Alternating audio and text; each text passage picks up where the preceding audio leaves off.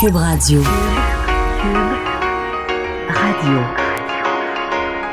Cube, Cube Radio. Le retour de Mario Dumont. Deux heures d'info. De 15 à 17. Il provoque et remet en question. Il démystifie le vrai du faux. Mario Dumont et Vincent Dessureau. Le retour de Mario Dumont. Bienvenue à l'émission 15h. 6 juin, jour euh, important quand même. Euh, bonjour Vincent. Mario. Oui, 6 juin chaque année qui est un jour important pour, les gens qui s'intéressent à l'histoire ou euh, aux affaires militaires ou à comment le- notre pays a défendu ses valeurs un jour. Mais là, aujourd'hui, c'est le 75e quand même. hein, C'est Oui, souligné en grand. parce que à chaque, euh, à, chaque, euh, à chaque année, on en parle toujours un peu. Mais évidemment, 75 ans, euh, c'est un chiffre qui est lourd de sens. Ouais. Bon. Et il y avait aujourd'hui plusieurs euh, cérémonies euh, un peu partout, mais évidemment, bon, sur place, euh, pour ceux qui, avaient, qui ont pu se déplacer sur les plages de Normandie, il y avait plusieurs, plusieurs événements. Oui, beaucoup de cérémonies protocolaires et dommages aux vétérans qui restent, hein, parce qu'il faut dire que ça fait 75 ans. Alors, il y a beaucoup de ces vétérans. Évidemment, beaucoup sont décédés, mais ceux qui restent vieillissent. Oui, il y en a en fauteuil roulant. dans puis- les certains centenaires, d'autres dans les fins 90, Il disons. y, a, il y a celui de 97 ans, toi qui as déjà fait ça, et celui de 97 ans quand même, qui a ressauté en parachute dans les mêmes champs à peu près où il avait sauté le jour du Ça, à chaque fois, ça me ça m'émeut beaucoup. D'ailleurs, j'ai déjà sauté en parachute, pas accroché, mais en- dans le même groupe qu'un vétéran qui euh, ressautait. Lui avait euh, sauté pendant la Deuxième Guerre mondiale. Ça fait quand même euh, 10 ans de ça. là. Donc, un monsieur peut-être fin 80. Euh, avec qui on a sauté justement. Puis je veux dire il avait les yeux pleins d'eau. Lui les, ses yeux brillaient parce qu'il retournait en l'air. Puis ça, ça, ça lui rappelait parce qu'on était tout autour de lui des jeunes dans la vingtaine disons. Puis ça lui rappelait ses, ses camarades militaires à l'époque.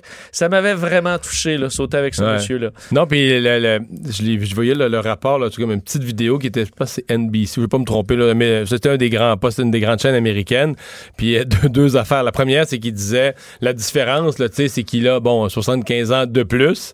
Euh, c'est que, bon, il est obligé de sauter en tandem, là, parce qu'il y avait quelqu'un d'autre pour sauter avec lui. Puis la troisième différence, c'est qu'il n'y a personne qui tire des balles dans sa direction. Exact. C'est- Ouais. Parce que là, les parachutistes, ça faisait. Il était pas facile à pogner au vol, mais il se faisait Ben, tirer quand même, là. Puis c'est surtout que l'atterrissage, les, puis j'ai un immense respect pour les parachutistes militaires parce que c'est ces deux mondes. Là. Le- Moi qui ai sauté beaucoup en civil, c'est c'est pas pareil. là. Le saut, le, le saut en- l'atterrissage en parachute militaire, c'est un écrasement euh, Le contrôlé. parachute est beaucoup plus petit, ça descend beaucoup plus C'est fait pour descendre vite parce que évidemment tu veux pas passer ton temps Ce l'air. serait trop facile à tirer, là. super vulnérable, mais euh, l'atterrissage, je veux dire, si tu fais pas un, ce qu'on appelle un roulé-boulé, donc tu, tu roules sur toi-même pour amortir le choc, tu te casses les deux jambes. là. Euh, T'arrives trop vite. T'arrives trop vite. Si tu peux pas atterrir droit direct, tu vas te casser le dos, tu vas te casser les jambes. Il y a énormément de blessures chez les, chez les parachutistes militaires. Ça pour dire que la- ça, c'est la première chose qui m'a frappé. La deuxième chose qui m'a frappé, c'est que le, le média disait a soft landing. Mais mettons, il disait ça 4-5 secondes avant que l'atterrissage arrive. Donc, un atterrissage en douceur. Finalement, c'était ta- pas si Ben, tu sais, je veux dire, le, le monsieur qui était en tandem, le, le type plus en forme, l'a mis ses pieds en premier, mais là, le poids du monsieur plus âgé, ça les a fait basculer. Ils sont tombés tous les deux à pleine face avec le monsieur de 97 ans en dessous, qui, qui riait un peu, là, en se relevant. Qui Ben, trouvait- ça a cogné quand Ben là, tu te dis, mais à 97 ans, là, moi, c'est un saut en parachute, je sais pas, je revole en pleine face avec un gars de 200 livres sur mon dos. J'avoue que ça ne doit pas être l'atterrissage voulu, parce que c'est quand même assez rare que ça se termine comme ça, mais Ben, c'est juste euh, il y a des... Non, mais ça n'a pas été si rough, mais c'est juste que je pense que ça doit être dur pour l'autre en arrière garder l'équilibre. Si celui de 97 ans, ça aide pas. Puis c'était pas. Le monsieur, il est vieux, mais il, il est pas si petit, il a quand même une bonne stature. Fait que j'ai l'impression que c'est son poids qui a fait basculer le duo, là, tu sais. Puis Je me disais, ouais, moi, à 97 ans, je saute en alors, je sauterai, je sauterai jamais en parachute, mais Ben, rendu là, rendu là à 97 Je sais, ans. ben, t'as plus peur que, de la mort. euh, t'essayes pour n'importe ça qu'il y quoi. en a, moi, quand j'avais sauté avec un vétéran qui disait, ben, il devait avoir peur, ça doit pas être difficile pour le cœur, je vais avoir peur. Je j'avais peur, écoute, parce que sa peur dans la vie, c'est pas de mourir en parachute à 97 ans quand t'as sauté euh, dans l'armée euh, à la Deuxième Guerre mondiale. Avec du monde qui balles tirait du gun en les- des Allemands, fait que monsieur était très joyeux, puis c'est pas dur pour le cœur dans la mesure où tu as du plaisir. là. Donc, ça avait été un beau moment. Mais oui, euh, évidemment, c'était un ton euh, solennel et sérieux aujourd'hui avec euh, ce 75e. Du côté euh, des, des hommages canadiens, le premier ministre du Canada, Justin Trudeau, s'est rendu à la fameuse plage euh, Juno, Juno Beach, euh, là où les Canadiens sont sont, sont débarqués euh, pendant la Deuxième Guerre mondiale lors du débarquement de Normandie. Et, euh, bon, discours évidemment touchant. Il a rappelé que plus de, 1500, plus de 5000 Canadiens sont tombés sur les champs de bataille de la Normandie. Euh, il dit 75 ans plus tard, nous nous souvenons de l'ampleur de leur sacrifice. Nous nous souvenons notamment des compagnies de la première vague. C'est souvent ça qu'on a illustré dans les films, entre autres, et dans les histoires, comme les Royal Winnipeg Rifle et les Queen's Own Rifle of Canada, qui ont subi des pertes énormes dans les premières heures du jour J. Euh, Justin Trudeau ajoute, dit, grâce à eux, les valeurs de paix et de démocratie définissent notre pays et l'héritage qu'ils nous ont légué va au-delà de nos frontières. Et il a euh, fait, rendu hommage en racontant l'histoire de certains, euh, de certains de ces vétérans-là qui se sont racontés au fil du temps.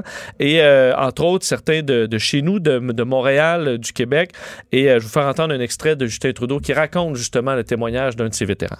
Comme Normand Kirby, Jean Trempe venait juste, tout juste d'avoir 19 ans lors du débarquement de Normandie. Originaire de Montréal, lui aussi était loin de chez lui. Il s'est dirigé vers la rive sous la pluie des bombardements allemands.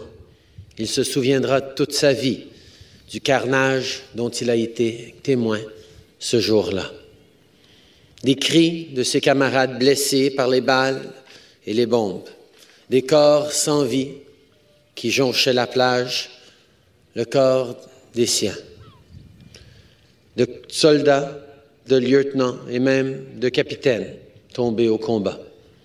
Jean Trempe affirmera plus tard qu'il a vu le meilleur et le pire de l'être humain pendant la Deuxième Guerre mondiale. Rappelez que c'était 156 177 hommes qui euh, sont débarqués le jour euh, J, dont 10 470 vont être euh, tués, blessés ou disparus, selon les. Au les Canada, on dit à peu près 14 000 Canadiens, 1000 qui, dans la première journée, le 1000 qui ne sont pas rendus au soir. Ils ne se sont pas rendus. Alors vraiment, évidemment, au niveau international aussi, vous rappelez que aujourd'hui, alors qu'ils ont- sont quand même en conflit.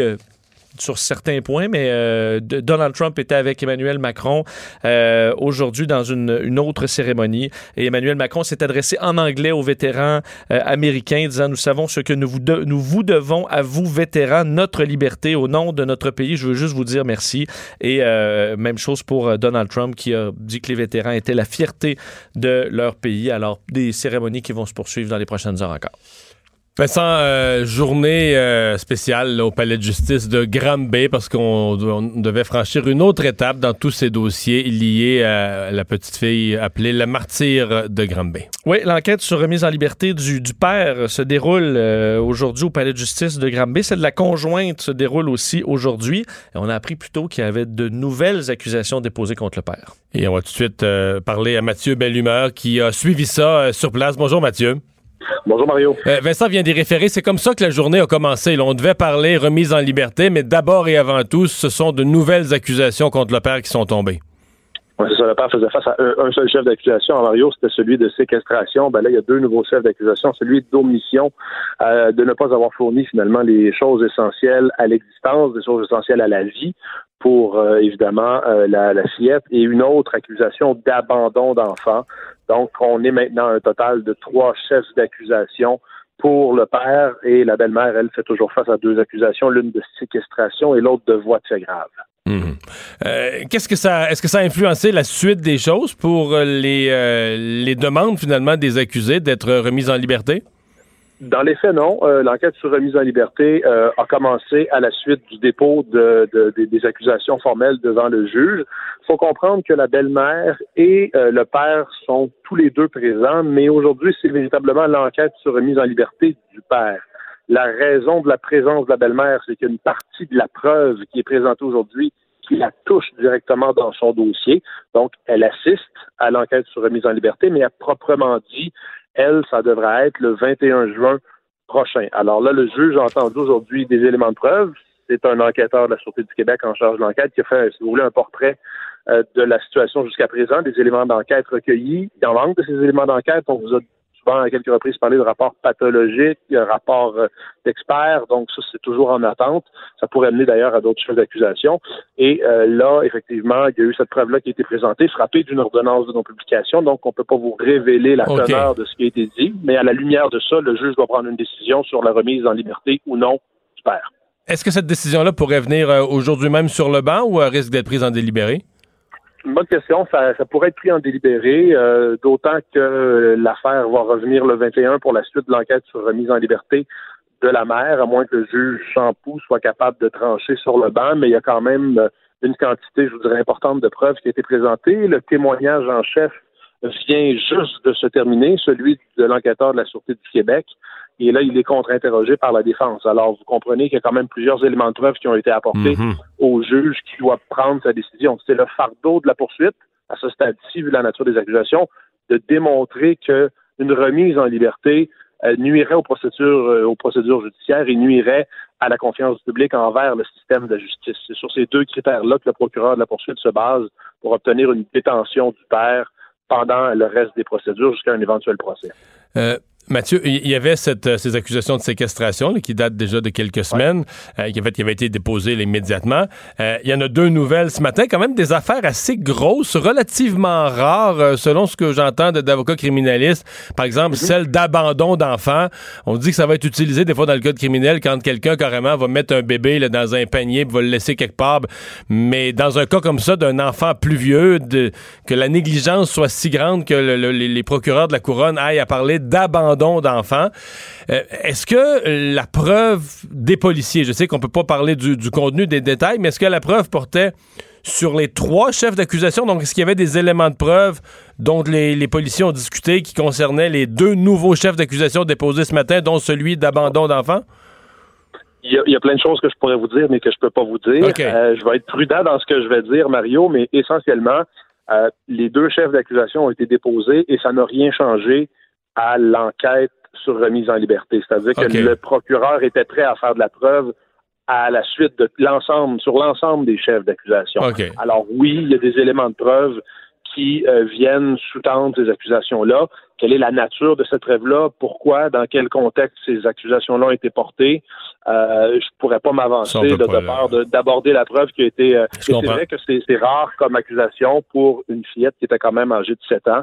Mais là, euh, il y a des éléments de preuve qui sont présentés et ultimement, ce sera au tribunal de trancher. Mais la poursuite estime que sa preuve euh, parce que avant de poser des accusations, la question que le procureur se pose, c'est est-ce que je suis moralement convaincu que je suis capable d'en Mhm. arriver à un, un plaidoyer de culpabilité? On ne dépose pas les accusations pour le plaisir d'en déposer.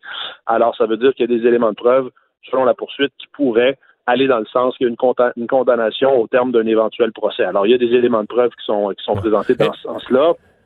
Pour la belle-mère, donc on revient euh, 21 juin et là, euh, je comprends que tout le monde s'attend encore, ça, ça s'étire un peu dans le temps, mais tout le monde s'attend encore que d'ici là, euh, on puisse avoir euh, des nouveaux chefs d'accusation en lien avec le fait que la fillette est, est décédée maintenant. C'est ça. Par expérience, là, pour avoir couvert d'autres dossiers où il y a des expertises, là, puis euh, ça peut paraître de l'extérieur de dire mais qu'est-ce qui fait en sorte qu'il n'y a pas d'autres accusations ou quoi que ce soit? Ça prend un certain temps. Il peut y avoir des analyses chimiques. On peut être en attente d'un retour d'une analyse quelconque qu'il faut croiser avec d'autres données qu'on a recueillies. Ça peut être euh, assez assez long comme comme processus. Est-ce que ça va arriver le 21 juin, un petit peu plus tard cet été? On verra, mais, mais ce qu'on comprend, c'est qu'il y a toujours du travail d'enquête qui est en cours. Euh, dernière question, euh, justement, parce que vous êtes souvent dans les palais de justice, ces accusés-ci, euh, si on avait à, à décrire leur... comment ils, se comportent devant la gravité de la situation, devant ce qu'ils doivent sentir quand même comme un certain jugement public là, de, des, des- des gens qui assistent et autres, comment est-ce qu'ils ont l'air contris, est-ce qu'ils ont l'air perdus, est-ce qu'ils ont l'air à s'en foutre, comment on les décrirait par rapport à d'autres prévenus dans des, dans des dossiers du genre?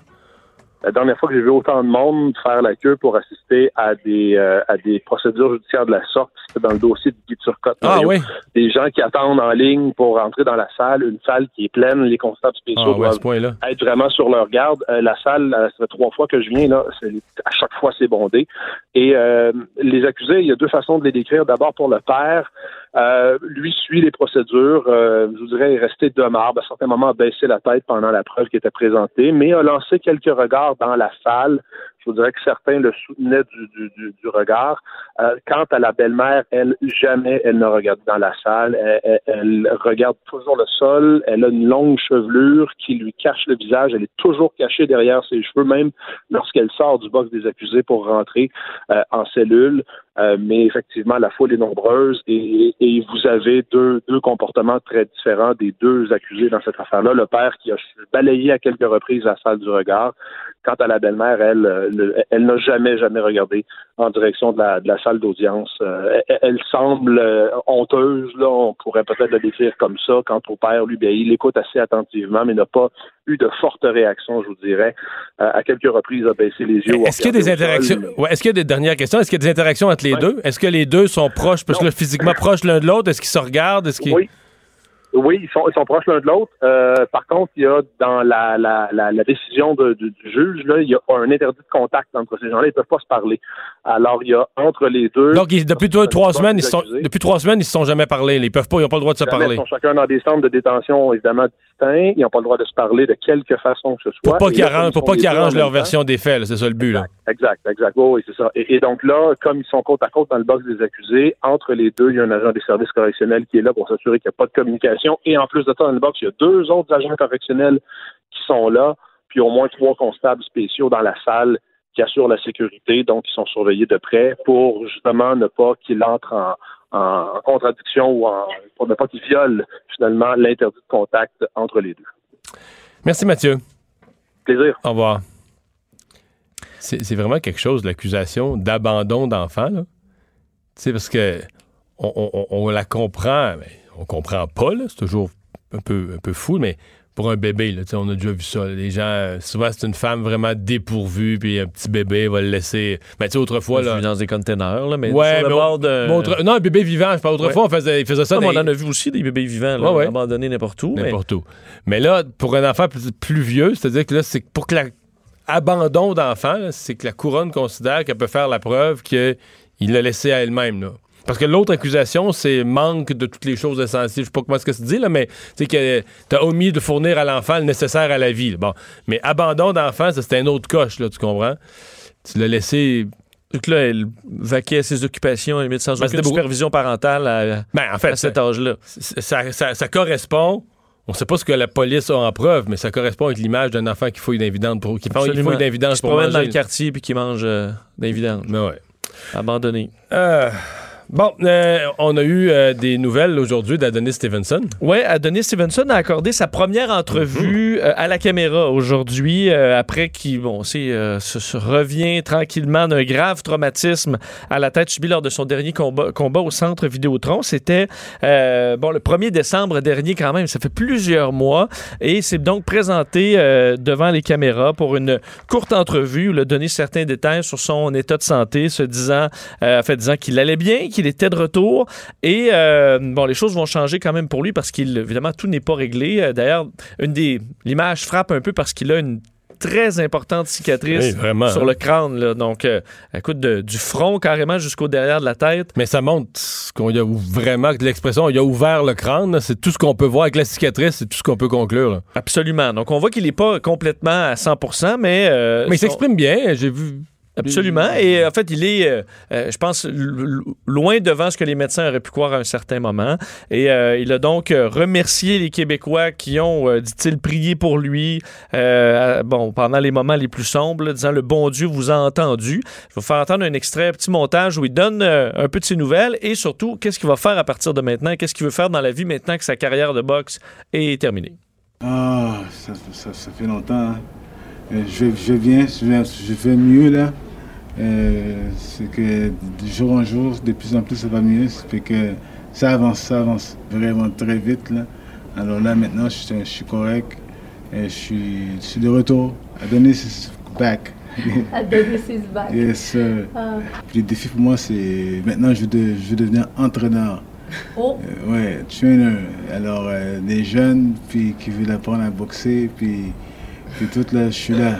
Je je vais être prêt pour eux autres là. Alors, il est prêt euh, à passer au stade d'entraîneur, c'est ce que dit euh, Denis Stevenson, s'occuper des jeunes qui veulent apprendre à boxer.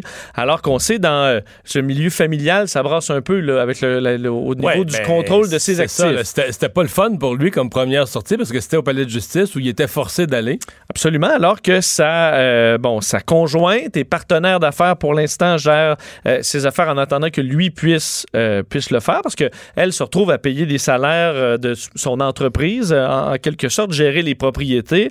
Mais euh, d'un autre côté, sa mère, Claudette Adonis, qui elle veut avoir le contrôle de ces millions-là, euh, dis- disant douter de la bonne gérance de euh, la, la, la, conjointe d'Adonis. Alors un conflit quand même C'est- un c'est peu particulier. scénario là. d'horreur, là. Parce que toi, La mère et la conjointe, c'est scénario terrible. là. alors que tu essaies de te remettre sur pied, tu ta blonde et ta mère qui se retrouvent en cours pour se, se, se battre pour le disons gérer ton argent, c'est assez particulier. Le juge qui devra trancher euh, là-dedans. Les audiences se déroulent à huis clos, alors on n'a pas les, euh, les détails, mais un contexte un peu particulier, effectivement, pour le, le retour d'Adonis.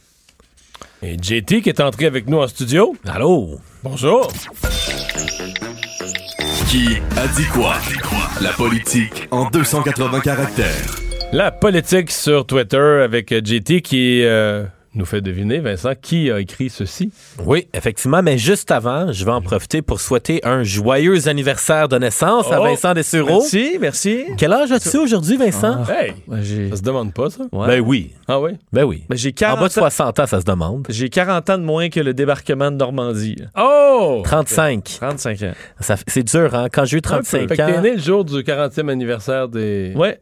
C'est pour ça que moi, quand même, le débarquement, de- à, à chaque fois que c'est ma fête, je veux dire, on parle du débarquement, là, partout, c'est toujours un peu l'événement. Alors, je sais pas si c'est pour ça que c'est un lien particulier T'es euh, né le jour avec J. moi, là, mais je suis né le jour du début de la libération, mais en même temps, un jour sombre euh, Ouais. dans, dans notre histoire commune. Ouais, mais ton sourire n'est pas sombre. Non, mais Oh. surtout avec le gars, j'arrive avec l'été. D'habitude, il fait beau à ma fête, puis là, j'étais inquiet parce qu'il fait toujours 10-12. Le garde, fait super beau. C'est parti. C'est tellement gentil de t'inquiéter de la température pour la journée de ta fête. je sais, je sais. Bon, Oui, premier donc. tweet. Allons-y, allons-y. C'est malheureusement officiel. Les députés de l'Assemblée nationale ont ajusté leur propre salaire sans créer de comité indépendant et exécutoire pour s'occuper de leur rémunération. Ça fait 40 ans que ça dure. Quelle occasion ratée. Vous savez qui sont les 10 votre contre. Bon. Le parti, c'est assez clair. Le seul parti qui s'est opposé à la, la réforme, l'augmentation. En fait, c'est pas une augmentation. L'ajustement du salaire des députés pour tenir compte du nouvel impôt fédéral, euh, c'est Québec solidaire. Moi, celui que j'ai reçu en entrevue qui était le porte-parole là-dessus, c'est Gabriel Nadeau-Dubois. J'ai pas vu son tweet aujourd'hui, mais je présume que c'est lui qui est demeuré le porte-parole sur la question. Un gros point pour Mario avec ce premier tweet. C'est effectivement Gabriel Nadeau-Dubois. C'est quoi le salaire euh, des députés? Oh, il est rendu à 88, 9. C'est pas beaucoup, quand même, pour Non, non, c'est pas. En fait, Un poste insécure. En fait, euh, ce qui, était, ce qui était le plus drôle, c'est ce que le journal a sorti, là, que le premier ministre, il arrive quoi, 130, 131e, 134e dans, dans les rangs là, de la rémunération des employés de l'État. Ouais, parce qu'il passe après euh, Ah, il passe beaucoup après un paquet de, de, de- de- sous-ministres. tous les présidents de sociétés d'État, le directeur de la Sûreté du Québec, des directeurs de gros organismes, les sous-ministres, ils passent derrière, ils passent derrière pas mal de monde. Mais euh, le, le, le- le dossier en question, c'est assez complexe. C'est que les députés euh, ont des, des allocations de dépenses non imposables et le, Ah. fait- et le fédéral a décidé que ça passait plus, qu'il les rendait imposables.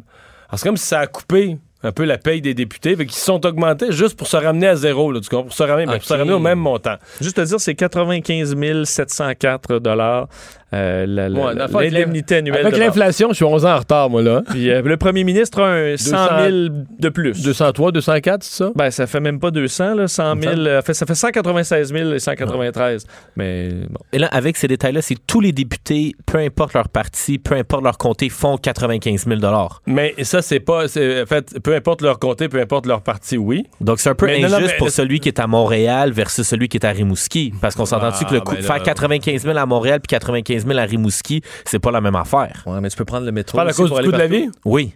Ouais, mais là, celui à Rimouski travaille pas mal plus fort, là. Ah. OK. Il fait pas mal plus d'heures dans la semaine, là. Ouais. Il fait plus Ouais. de kilométrage, en Il fait tout plus cas. de kilométrage, ouais. Mais je veux dire, juste, euh, ouais, ouais, ceux Mais des pourquoi il travaille plus? Ben, c'est parce qu'à Montréal, la notion, c'est moins. c'est- Écoute, je veux pas. On va mais- pas voir son. son En tout cas, moi, j'ai déjà un titre clickbait pour cette chronique. Mario Dumont, euh, Mario Dumont, les députés de Montréal travaillent moins fort que Non, ceux de c'est pas qu'ils Rimouski. travaillent moins fort, c'est que c'est moins dur. C'est-à-dire que t'es. Mettons le bureau de comté, là, t'as moins de dossiers, c'est sûr, là. Tu sais, Ouais. parce, que, parce que, mettons que t'as un. Ben, Rimouski, peut-être pas un bon exemple, mais mettons que t'as un comté. Mettons, Pascal Bérubé, Matapédia, Matane. Je veux pas me tromper, mais d'après moi, Pascal Bérubé doit avoir dans son comté, là. 40 municipalités. Je n'ai peut-être pas mis assez. Mettons, mettons faisons un chiffron, 40 municipalités. Ça, ça veut dire là, 40 clubs de l'âge d'or, 40 conseils municipaux avec des preneurs, 40 fois tout. Dire- Alors qu'à Montréal, tu peux dire tu as une grosse municipalité, mais tu ne l'as pas vraiment. Je veux dire, tu sais, la mairesse de Montréal passe pas par le député pour euh, avoir accès au ministère. Elle appelle direct des ministères. La mairesse de Montréal, Valérie Plante. C'est là qu'il y a une certaine différence. Mais ceci dit, euh, ce qui marche pas, et là où Québec solidaire a un bon point, c'est que les députés, il y a six ans, je pense, il avait dit qu'il faut revoir notre rémunération. Il faudrait augmenter les salaires, enlever toutes les histoires d'allocation non imposables. On augmente les salaires, on les rend imposables. On augmente la cotisation des députés à leur régime de pension pour faire comme les employés municipaux. Et ils avaient demandé à une ancienne juge, la une juge retraitée de la Cour suprême, Claire Leroux-Dubé, faites-nous un projet de réforme de complètement de la paye des députés. Leur part, comme si on partait à zéro. Avec le système Phoenix. Non, non, non, mais, mais qui, coûte, qui coûte zéro de plus aux contribuables. Donc, on prend la même, même, même enveloppe globale, mais on enlève les affaires non imposables, on fait ça. Elle a fait ça. Un super beau travail, mais c'est vrai que ça montait le salaire de 95, je pense qu'il montait à 126. Ouh. Mais 120, attention, là, il n'y a plus d'allocation non imposable. Comme une voiture, par exemple?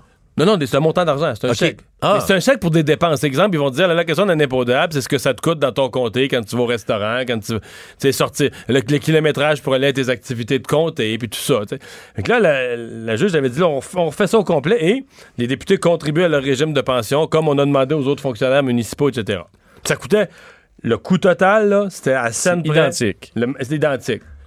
Puis les députés ont eu peur, manque total de courage, tout parti confondu, parce qu'ils ont eu peur. Ils se sont dit, ouais, mais là, le monde, là, tout ce qu'ils vont retenir, c'est qu'on a passé. Évidemment, là-dedans, les députés blâment les journalistes. Ils ont peut-être pas tort. Peut-être les journalistes sont mauvais. Puis ils se sont dit, les journalistes vont rien qu'expliquer au monde qu'on a monté nos salaires de 95 000 à 126 000. Puis c'est juste ça que le monde va avoir retenu, puis ils vont nous planter, puis tout ça.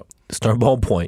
Ben, C'est peut-être ça à un moment donné, faut que tu te mettes tes culottes, puis tu t'expliques, puis je veux dire, tu fais. Ça, ça aurait été la chose logique, puis là, il aurait pu. Je veux dire, c'est vrai, il n'y a pas grand monde là, qui a ça des allocations non imposables dans la société, là. Fait que t'sais, Ouais. fais des affaires clean, claires, puis grossis le montant, puis fais-les comme il faut. Moi, je pense que ça aurait été bien mieux. Mais enfin. Surtout si tous les partis sont d'accord, Ben oui, il ben peut pas ben avoir un gain ou tu sais, Donc, Québec solidaire, c'est ça qu'ils ont ramené. là. Dans les phrases de Gabriel Nadeau-Dubois sur un vrai comité pour faire une vraie réforme, c'est à ça qu'il réfère. Bon, allons-y avec le tweet numéro 2. Un facile, mais qui peut aussi être difficile. Mais tu devrais l'avoir. Vu que tu as eu le premier, là, on y aller avec un deuxième facile. Ce matin, Mario Dumont a forcé Pablo de Rodriguez Ouais, à expliquer pourquoi Ottawa refuse depuis quatre ans d'encadrer Facebook et Google qui tuent nos médias. Leur discours ne tient plus. Blâmer les autres non plus. Il faut qu'Ottawa agisse pour nos médias et notre culture tout de suite. Mot-clic, Paul QC, mot-clic, Paul Cannes. Ouais, quand mon nom est dedans avec mon, euh, mon tag, c'est sûr que c'est, Pierre Nantel, c'est le député du NPD, qui a été depuis 24 heures peut-être le plus... euh, euh, il a fait les interventions les plus musclées, qui a été le plus vocal sur la question bon, des, des coupes, euh, des pertes d'emploi hier à, à TVA, mais plus largement du sort des, euh, des médias. OK, donc moi, c'est une question là, un peu. Pourquoi dans son, sa description de Twitter, il dit Pierre Nantel, représentant fédéral des gens de Longueuil-Saint-Hubert, porte-parole pour la culture, pour le NPD. Donc, quand un individu dit qu'il est un représentant fédéral, ça veut dire que c'est un élu? Ou je pense que c'est un artiste, puis il trouve qu'éteindre le mot député, puis il trouve que... on peut trouver une autre façon de Je le... suis plate que ça, mais une autre façon de dire député, mais qui pense, lui, que quand les gens le voient, il trouve ça plus sympathique. Ah, parce que tu vois, moi, euh, étant donné que je suis pas un expert euh, politique plus réseaux sociaux, quand j'ai vu représentant, là, je me suis dit, c'est-tu un élu? Non, ouais, ouais, ouais. Ok, c'est un dé- élu. C'est le député. C'est un député du NPD de la Rive-Sud. Bon, parfait. Tweet numéro 3. Le réseau CEPAC a informé la population de Québec que l'accès au parc de la chute Montmorency sera maintenant payant. Dorénavant, une promenade pour une petite famille de quatre personnes coûtera 25 Décision incohérente et aberrante. Emoji de pouce vers le bas. Emoji de pouce vers le bas. Le tweet était accompagné d'une vidéo de l'individu en question qui faisait une comparaison avec le parc des chutes Montmorency, un peu comme si Montréal, il fallait dorénavant payer pour visiter le Mont-Royal. Ça vient du PLQ. Oui. Parce que j'ai vu les gens du Parti libéral qui jouaient dans cette histoire-là. qui, j'ai pas vu la- celui qui, qui l'a parti en premier, qui a raconté que s'il pack avec une vidéo. Ouais, il est bien. Ok, je te donner un indice. OK. Peut-être pour trouver son nom. Je dire Brésil.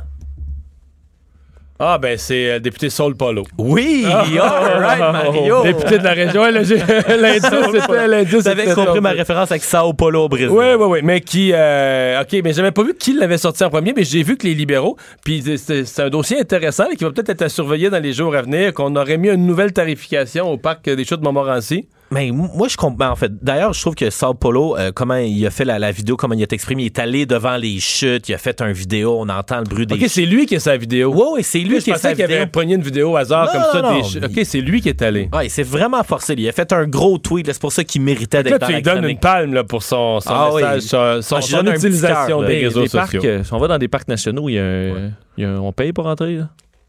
Mais là, on est pas là, on passe d'un qui était gratuit à un qui va coûter. ça, mais- Mais c'est ce qu'il dit là, c'est ça pas unique au monde, dans le sens. Tu vas au parc de la Jacques-Cartier ou au parc. euh, Ah non, on parle tu du dans- Saint-Bruno, euh, tu payes. Pour aller C'est faire de la exact, raquette, ça coûte 7 Donc, piastres, Je comprends que ça coûte. C'est pas gratuit de garder des installations. Puis c'est un coin qui, honnêtement, les, les chutes Montmorency, c'est très touristique. C'est pas nécessairement là que tu vas faire une grande balade en forêt. Là. Mais c'est là que moi, je pensais, puis je regardais la, la réaction. Peut-être qu'on devrait juste là.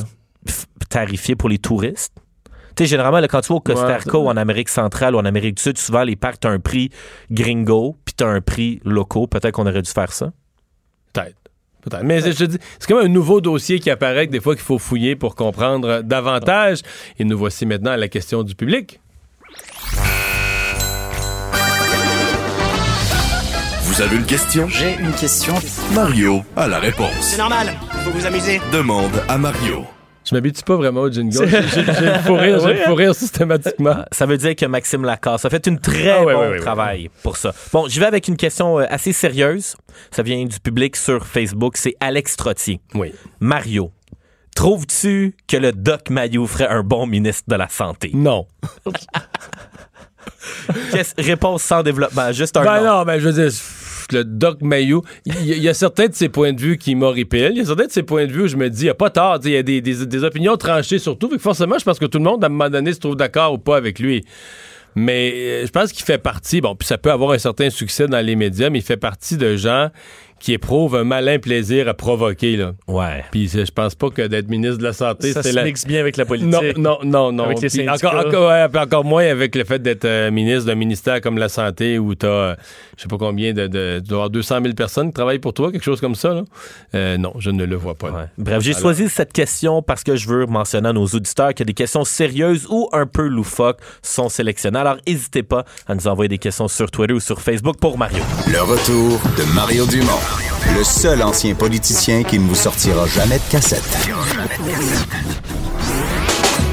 Mario Dumont et Vincent Dessureau. Jusqu'à 17. Cube Radio. Vincent, il y a une multitude d'histoires aujourd'hui qui sont racontées et qui racontent euh, chacune à leur façon ce qui s'est passé euh, le 6 juin 1944 là, aux abords des plages de la Normandie. Euh, Il y a une histoire qui a un volet chez nous, c'est celle d'un d'un avion. Oui, un DC-3, donc un modèle mythique dans le monde de l'aviation, qui est un modèle que- qui est encore utilisé aujourd'hui, pas beaucoup, mais quand même encore, et qui, euh, qui a rendu à des décennies des décennies de, de, de, de- de bons et loyaux services. Et, Et il y en euh, avait d'utilisé au le, débarquement. le 6 juin 44. En fait, il faut se rappeler qu'il y a 75 ans, donc aujourd'hui, lors du débarquement de Normandie, il y a 11 500 avions et planeurs qui ont été utilisés. Là. Euh, Pour débarquer des parachutistes. pour débarquer des parachutistes, bombarder, Bombarder. évidemment, euh, des avions de chasse pour protéger les, euh, le- les, les autres avions et tout ça et défendre le- les soldats qui débarquaient au sol. Donc la participation aérienne, évidemment, l'image, la première, c'est les soldats qui, qui débarquent sur la plage, mais le combat aérien et le support aérien a été vital, surtout euh, par les parachutistes qui sont arrivés euh, pour euh, pouvoir attaquer euh, arrière, dans les profondeurs et tout ça. là, les parachutistes ont été très importants dans le débarquement de Normandie. Et tout ça, ça se faisait par euh, écoute, des valeureux équipages de ces avions-là. Et euh, un, un de ces avions qui a participé au débarquement de Normandie. Moi, je le croise depuis des années. Moi qui ai fait mon cours de pilotage à, à l'aéroport de Saint-Hubert, il y a toujours eu une vieille, je dirais, une carcasse, mais tu sais, un avion abandonné, un vieux DC-3, euh, magané, euh, laissé là, qui n'est pas volé depuis des décennies. tu voyais, là? Que je voyais. Tu passes là quand tu vas. Il est assez connu, disons, par les gens qui, qui fréquentent l'aéroport de Saint-Hubert. Et cet avion-là a fait le débarquement. Et l'avion que, j'aurais- écoute, j'aurais jamais cru que cet avion-là allait euh, revoir le ciel un jour. Ben, aujourd'hui, grâce au travail de, en fait, aux milliers d'heures mis par une, un groupe de passionnés, l'avion va revoler ce soir, presque 30 ans après son dernier vol. Et, et à la base de ce groupe de passionnés, le président de l'organisme Avialogs, euh, Benoît de Mulder, euh, est avec nous. Bonjour. Oui, bonjour, Monsieur Dumont. Alors, euh, ça doit être une journée spéciale pour vous, là, à tout point de vue. Ah, ah, effectivement, beaucoup, beaucoup d'émotions, euh, parce que c'est un, un travail. En fait, c'est un avion qu'on a récupéré il y a, il y a deux ans euh, maintenant. En fait, euh, la, la ville voulait s'en débarrasser, comme, comme vous avez dit. Il était euh, sur un champ euh, abandonné euh, pendant des, des décennies. Et euh, donc, euh, je l'ai récupéré en 2017 et on a essayé de le remonter. On n'a pas réussi dans le premier effort, mais on n'a pas abandonné. Et on a, en fait, au mois de, janvier dernier, il y a Mikey McBrien de Buffalo Airways, qui est une des dernières compagnies à faire voler des C-47, qui est la version militaire du DC-3 et des DC-3, euh, qui ont, euh, qui a décidé de s'investir dans le projet, de racheter l'avion pour le refaire vol- revoler, mais dans des conditions un peu particulières, parce qu'en fait, on a mené la restauration en six semaines euh, simplement, avec le soutien de l'École nationale d'aérotechnique. Et euh, donc euh, aujourd'hui, c'est le grand jour. C'est euh, c'est vraiment le jour le plus long. Euh, on va on va faire revoler après après tant de temps. À quelle heure? Allô? Allô, oui. Oui, à, à quelle heure? À euh, l'heure, en fait, euh, on accueille le public. euh, en fait, c'est à l'école nationale d'aérotechnique. Euh, l'entrée, il y a juste le parking qui coûte un 5 dollars. Après, l'entrée est gratuite. Les personnes peuvent venir et donc euh, à partir de 5 heures de l'après-midi, le premier vol, lui, va avoir lieu aux alentours de 18h30 approximativement, avec des aléas euh, possibles de la mécanique. Donc euh, l'avion a plus de 70 ans, donc on, il peut arriver que on ne vole pas. Ça peut être une éventualité, mais on a quand même tout préparé et l'avion devrait donc décoller. Parce que vous, vous avez même pas fait de test, là. Il n'y a, pas volé, il a pas volé fait, hier euh, ou le premier premier vol. Il y a eu beaucoup de tests qui ont été faits. Tout ce qui a été euh, tout ce qui est requis par Transport Canada a été fait pour remettre en état de vol. C'est-à-dire qu'on a vérifié le train d'atterrissage, on, on a fait des essais de, euh, on a déjà été sur la piste avec la pleine puissance des moteurs pour voir si tout répondait bien, mais on n'a pas décollé. Donc le vrai premier vol sera aujourd'hui. Ouais. Euh, quel a été son rôle dans cet, avion euh, il y a 75 ans, jour pour jour, lors du débarquement? Est-ce que vous le savez exactement? Qu'est-ce que qu'est-ce qui a été le rôle de, de, de, de- l'avion lors de cette journée?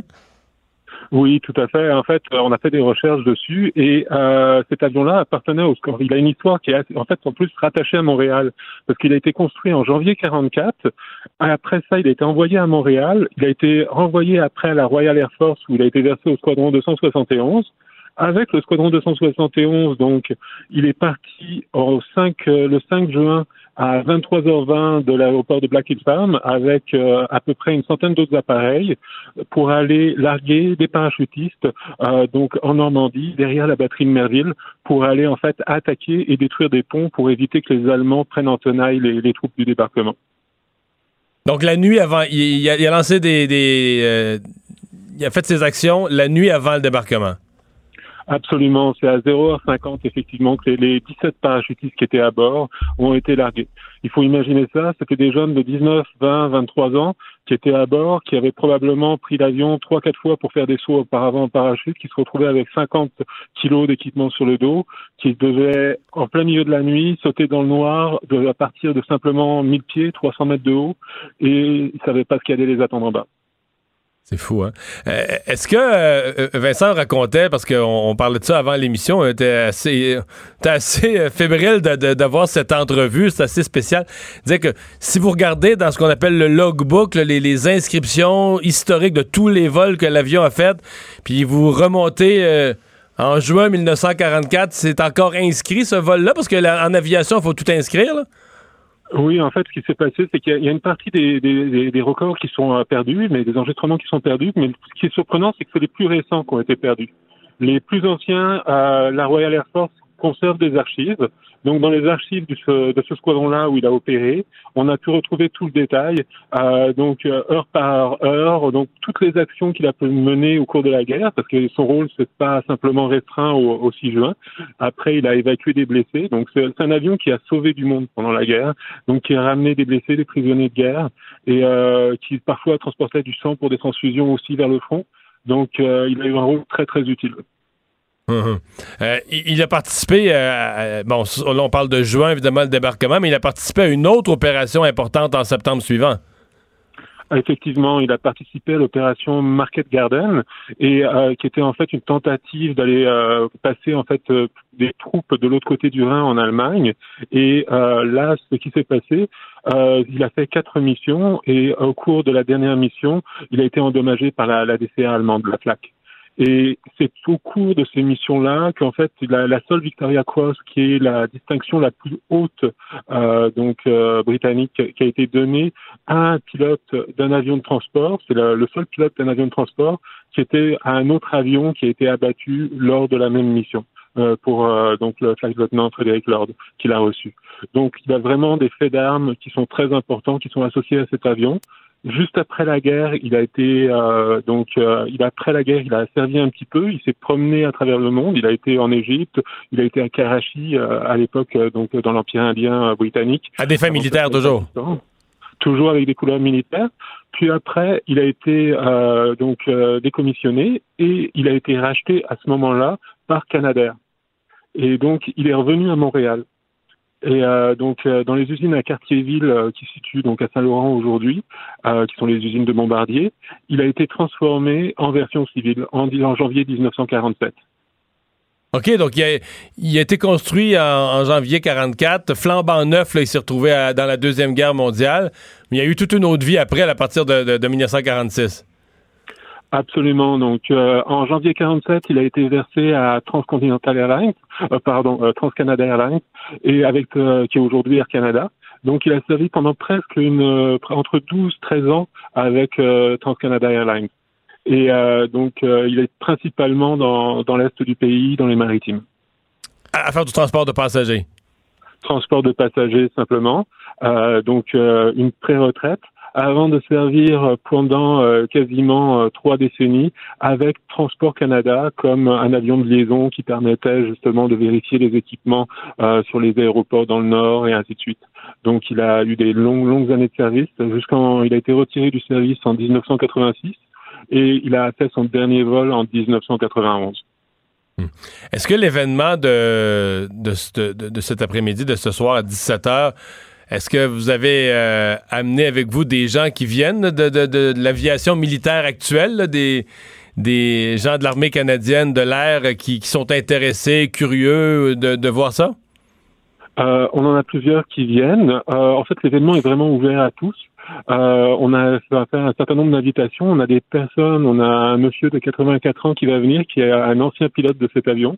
Euh, qui a volé euh, et une chose aussi importante, euh, le copilote de, de l'avion aujourd'hui, le pilote c'est Joe McBrien qui est euh, le, le fondateur de Buffalo Airways. Peut-être que vous avez vu la série Ice Pilot.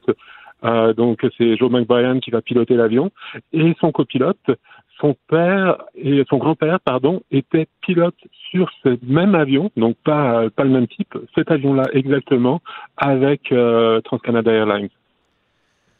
Donc, ils, seront, ils seront tous les deux à bord euh, ce soir vers les 18h. Il faut quand même mais évidemment l'histoire de l'avion euh, est, est impressionnante mais votre travail aussi parce que euh, l'avion moi je vous dis je, je l'ai vu euh, quand même longtemps abandonné là depuis depuis 27 ans euh, en très mauvais état mais de ce que je comprends vous aviez même si ça avait pas l'air de vouloir revoler un jour la, la charpente de cet avion là disons la structure est encore bonne puis vous avez mis euh, un travail donc colossal là-dessus pour pouvoir le- la remettre en état? Euh, oui, effectivement. En fait, euh, il y a deux ans, alors que euh, avant que, que Buffalo n'arrive sur le projet, quand j'ai racheté l'avion, la première chose que j'ai faite, c'est que j'ai vérifié avec des spécialistes de ce type d'appareil pour voir s'il y avait de la corrosion ou s'il y avait des, points qui étaient en mauvais état. Et toutes les personnes qui l'ont vu ont été surpris par le fait que la, la coquille de l'avion, en fait, est complètement saine. Et on a passé, euh, à partir du moment où on a commencé les travaux au mois d'avril, euh, là, on s'est rendu compte que euh, était dans un état qui était incroyable. Il y avait des dommages. Il y avait beaucoup de choses à changer. On n'a pas fait vraiment une restauration. On a plus fait une, euh, j'appellerais ça une résurrection, parce qu'on a changé les morceaux qui n'allaient pas plutôt que d'essayer de, de réparer ce qui était brisé. Et euh, donc euh, ça, ça a été possible grâce à, grâce à Buffalo Airways, qui est arrivé avec un conteneur de 40 pieds plein de pièces, de moteurs. Il y avait trois moteurs, des hélices, tout ce qu'il fallait pour pouvoir le remettre en état. Mhm.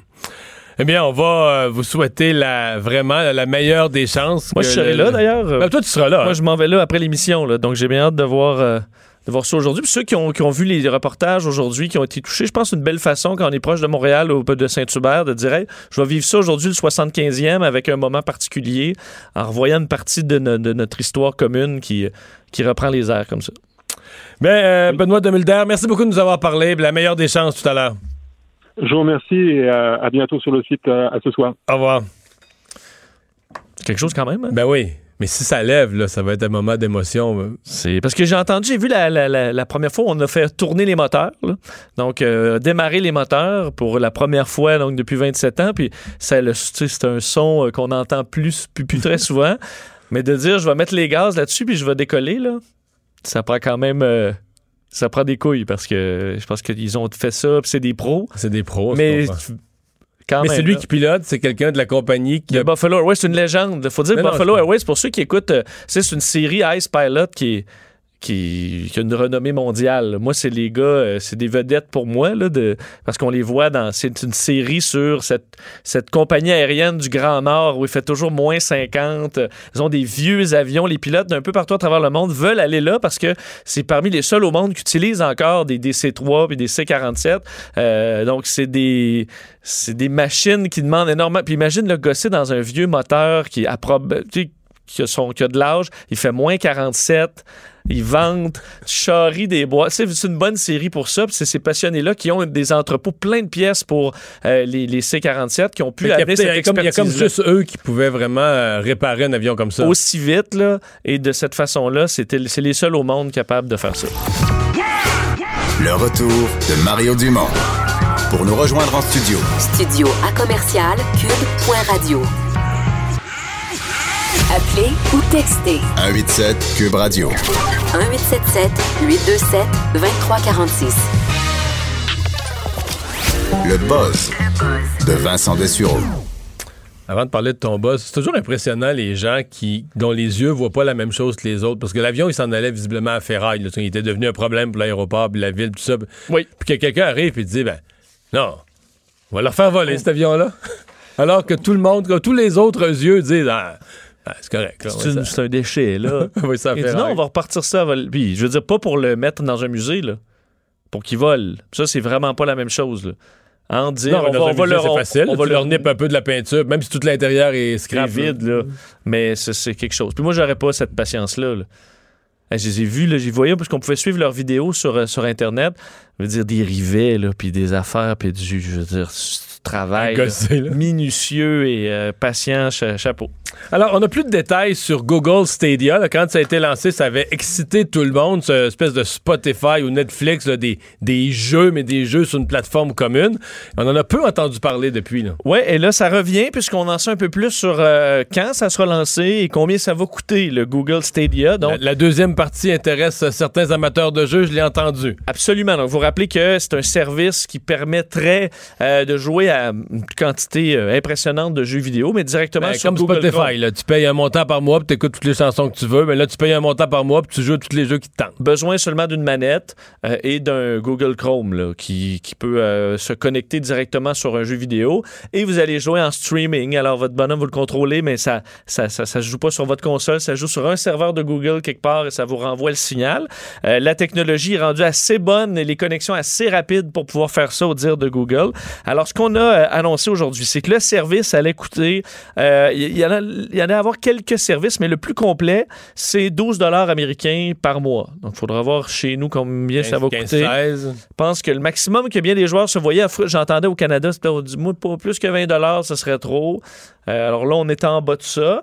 Euh, et on permettrait donc de jouer sans limite à 31 jeux dès le lancement qui sera fait au mois de novembre. Faisons des chiffres, parce que j'en ai, ai du monde qui joue chez nous. Là. Oui. Un jeu était rendu à 70-80$. piastres. Si c'est pas plus. Si ouais. ouais. Mettons 75, c'est faisant un chiffron. Oui. 4 fois 75, c'est 300. Oui.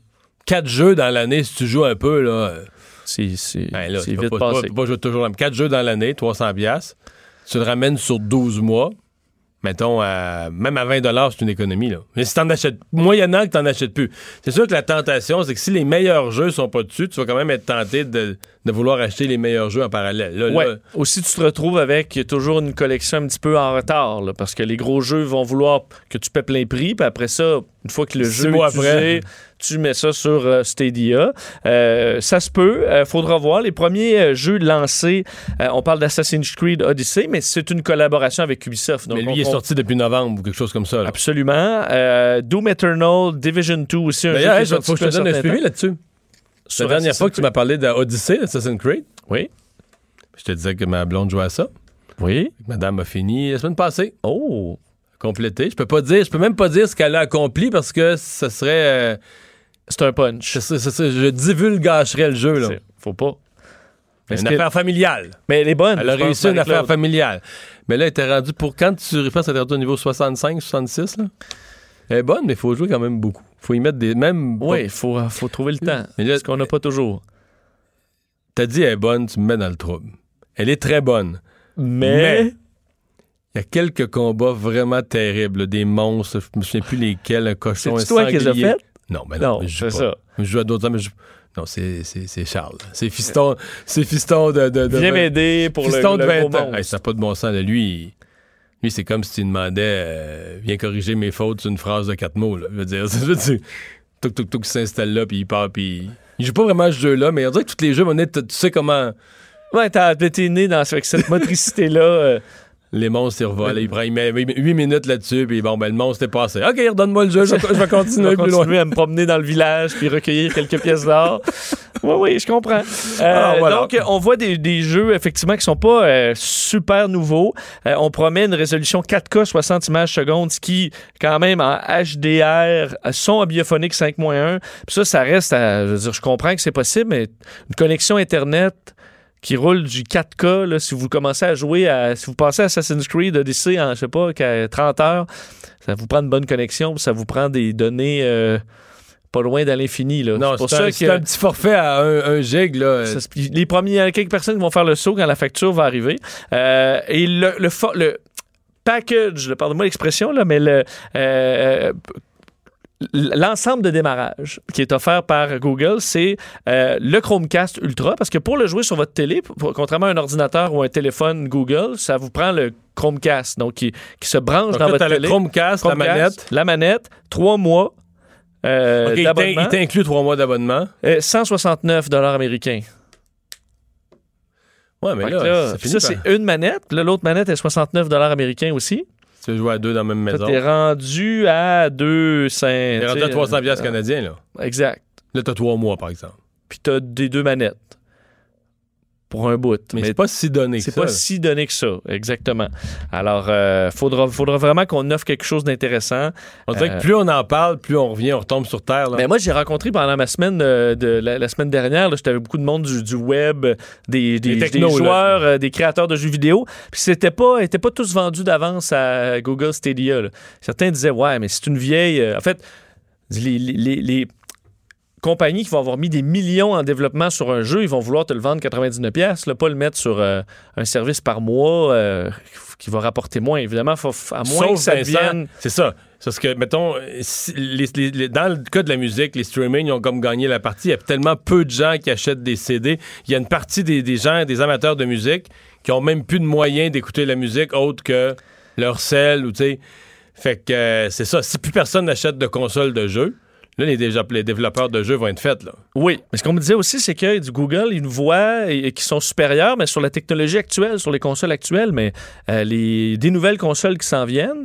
Et rendu là, est-ce que déjà ils vont avoir un retard technologique sur les nouvelles consoles? Et après ça, t'es poigné avec ça, là, ton infrastructure est pas si facile Quel à changer. Mais C'est- un jeu en soi, tout ça. Euh, Mona Lisa et son sourire fake. Oui, euh, parce que l'Université de Cincinnati a étudié le fameux sourire mystérieux de Mona Lisa, donc peut-être le sourire le plus analysé de l'histoire. Tu sais déjà à quoi je pense, là? C'est quoi? Mais non, mais Qu'elle avait chaque envie? fois que tu commences comme ça, je me dis toujours, OK, il y a du monde dans une université. Tu sais, il étudie pas, il étudie pas qu'est-ce qu'on ferait pour l'Alzheimer, il étudie pas, tu vois? Je comprends. Il mesure ouais, le sourire de la Mona Lisa. C'est fake, ça? T'as raison que. Là, il obtient un budget de recherche, du temps disponible pour des chercheurs. Surtout que j'imagine, mettons, euh, De Vinci, là, qui a juste peinturé de madame, là. Puis peut-être, ah, vas-y, la bouche est un peu. Ouais. Je, je voulais pas la faire de même, mais bon, ça va être ça. Puis là, finalement, pendant des centaines d'années, on se demande là, quel était le- l'esprit génial qui a pu trouver un sourire aussi mystique. Alors que, bon, d'ailleurs, c'est un peu ce que ce qu'eux disent à l'Université de Cincinnati, c'est que certains se disaient, Mona Lisa a comme un demi-sourire. euh, qui est dur à interpréter de quelle est cette émotion. Mais euh, ce que l'université dit en analysant le côté de face qui lève et le côté de face qui lève pas, et ils en viennent à analyser ce qu'on appelle ça un sourire qui est euh, véritable. Mettons, tu as le goût de sourire, pas pour une photo. Mettons, euh, tu sais, quand ça demande souris, souris, puis souris fake. Euh, on Quand t'es obligé de dire cheese, là, un vrai sourire, ça s'appelle un sourire Duchesne. En un mot ou en deux mots? Euh, Duchesne, ben, ce que l'arbre, l'arbre traduis, Duchesne, c'est D-U-C-H-E-N-N-E. OK, Vraiment, c'est le hein, nom de quelqu'un. Ça, c'est un sourire véritable. Mais ce sourire-là a des, des caractéristiques physiques. Donc, on voit les deux joues qui vont se, se relever avec les muscles autour des yeux qui se contractent. Alors, c'est pas juste la bouche, c'est vraiment, ça va jusqu'aux yeux. Alors, il y a une façon de démontrer si un sourire est véritable ou non. Et ce qu'on se rend compte avec Mona Lisa, c'est qu'elle n'est pas vraiment, elle n'a pas un sourire qui serait véritable. Alors, comment on s'explique ça? C'est tout simplement que, c'est ce que je comprends pas sur le fait que ça devait pas mal la, la- la norme à l'époque. Mona Lisa, euh, la fille est restée là longtemps là, à se faire peindre, c'est pas une photo. Et que le sourire est peut-être perdu de son naturel au fil euh, de, disons, de la séance de peinture et que le sourire est devenu comme un demi-sourire un peu forcé et que c'est ce qui explique le côté étrange de son sourire ou bien que David De Vinci euh, comprenait déjà ce double sens du demi-sourire et que c'est ce qu'il a voulu recréer dans la toile. Alors c'est là qu'on en est. On en est là. C'est un sourire fake. Sourire de Duchesne? Oui. Qui est un véritable sourire, comme tu l'as bien expliqué. Guillaume Duchesne, médecin euh, français, médecin neurologue français, euh, 1806-1875, qui a travaillé avec Darwin d'ailleurs, puis qui étudiait notamment l'expression faciale. Bon, donc tu Fait que vois. C'est lui qui est. J'avais jamais entendu l'expression. Donc, un sourire Duchesne, c'est un sourire. Un vrai beau, dire sou- ça, un vrai beau photo de sourire. ta famille en vacances, faites-nous un beau sourire du chêne, là. Ouais, là, tout le monde prend une face d'arbre. tout le monde se tient droite comme un chêne, là, le corps raide, puis là, t'as pas réussi Alors, ta euh, photo. c'est ça. Euh, les problèmes des navires de croisière. Oui, juste un dossier vraiment intéressant dans le monde ce matin euh, qui se questionne sur euh, l'impact au niveau de la santé respiratoire des euh, gens qui habitent au niveau des euh, belles villes côtières qui sont visitées par des, euh, des navires de croisière. Euh, entre autres, on a vu dans les, dernières, euh, dans les derniers jours à Venise là, le navire de croisière qui a perdu le contrôle pour aller frapper, euh, frapper le quai. On dit c'est pas la seule menace pour euh, les, euh, les riverains. Entre autres, la compagnie Carnival, qui est bon, un géant dans ce domaine-là, leader mondial de la croisière, en 2017 a fait dix fois plus d'oxyde de soufre que sur les côtes européennes que les 260 millions de véhicules du parc européen. C'est ce qu'on explique en termes de dioxyde de soufre. C'est pas juste les gaz à effet de serre, mais on parle de Non, c'est un gaz précis. ça. gaz précis qui, sont, qui est nuisible pour la santé.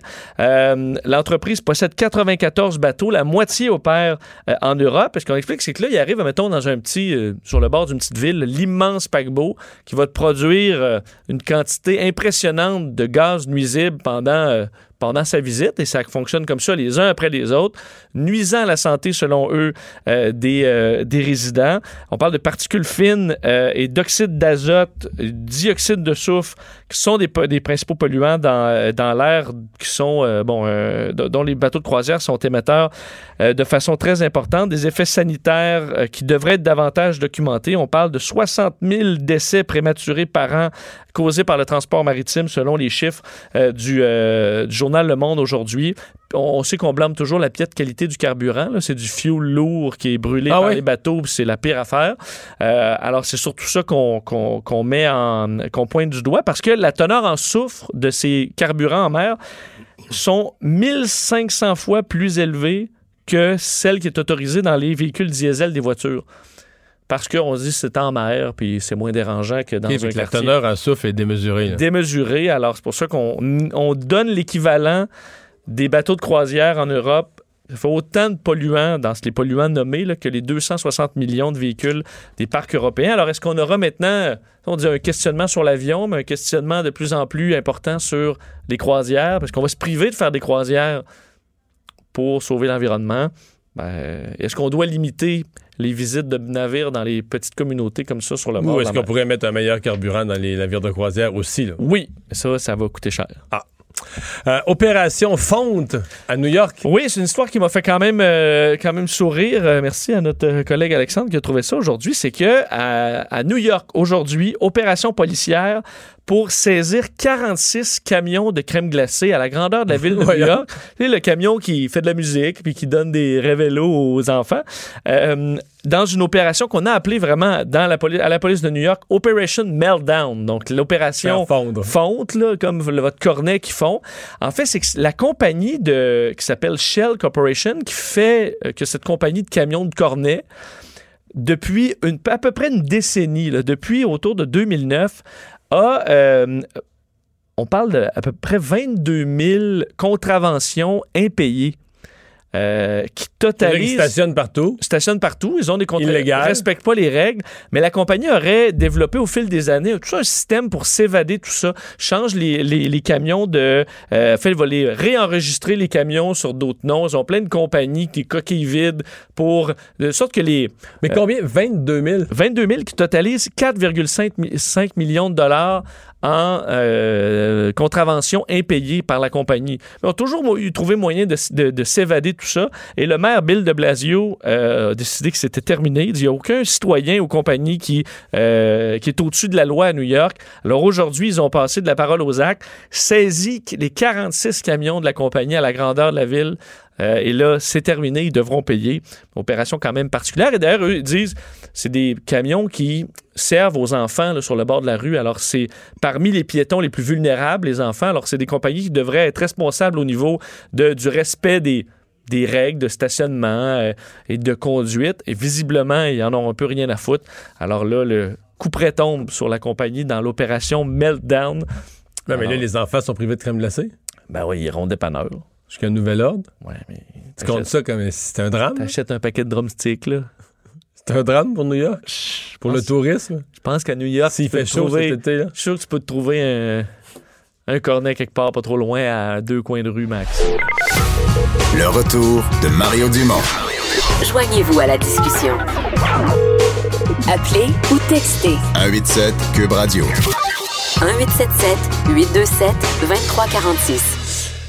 Vincent, euh, les réductions de postes, euh, 68 réductions de postes annoncées hier à TVA ont continué euh, aujourd'hui d'alimenter le débat politique, entre autres à Ottawa. Oui, euh, libéraux, euh, NPD, Bloc québécois sont sortis euh, aujourd'hui pour dénoncer euh, la situation, disons, en, en général dans le milieu des médias. Les libéraux, pour commencer, qui, euh, tout comme hier, blâment euh, les conservateurs. Faut dire que les libéraux sont au pouvoir déjà pour un- depuis un certain temps. Il n'y a pas nécessairement tort pour pas que les conservateurs n'ont rien fait pendant 10 ans.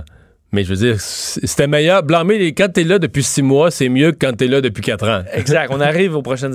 On arrive à un possible deuxième mandat. Là. Donc, il y en a un de fait. T'es supposé pouvoir faire le bilan de ton premier mandat à cette étape-ci. là. Exact. Mais euh, bon, on l'avait vu euh, hier, le ministre canadien euh, du patrimoine, Pablo Rodriguez, qui avait pointé du doigt les conservateurs. Il l'a refait aujourd'hui euh, dans ton émission, euh, aujourd'hui à LCN, euh, disant l'Europe s'est penchée là-dessus depuis plus de dix ans. Ils sont en avance sur nous. Pourquoi? Parce que ça fait des années qu'ils travaillent là-dessus, pendant que les conservateurs n'ont rien fait. C'est ce qu'il a dit. Quand on est arrivé, il a fallu mettre en place plusieurs mécanismes. mé- mécanismes. Est-ce que les choses vont assez vite? Non. Est-ce que je suis content? Non. C'est ce qu'il a dit quand même euh, Pablo Rodriguez, euh, affirmant que la, la, la, la, la législation, là, elle est vieillotte pour une industrie quand même qui se... Oui, il y a une reconnaissance totale de sa part que les lois sont totalement dépassées, là, que toutes les lois ont été écrites à une époque. Avant le web, là.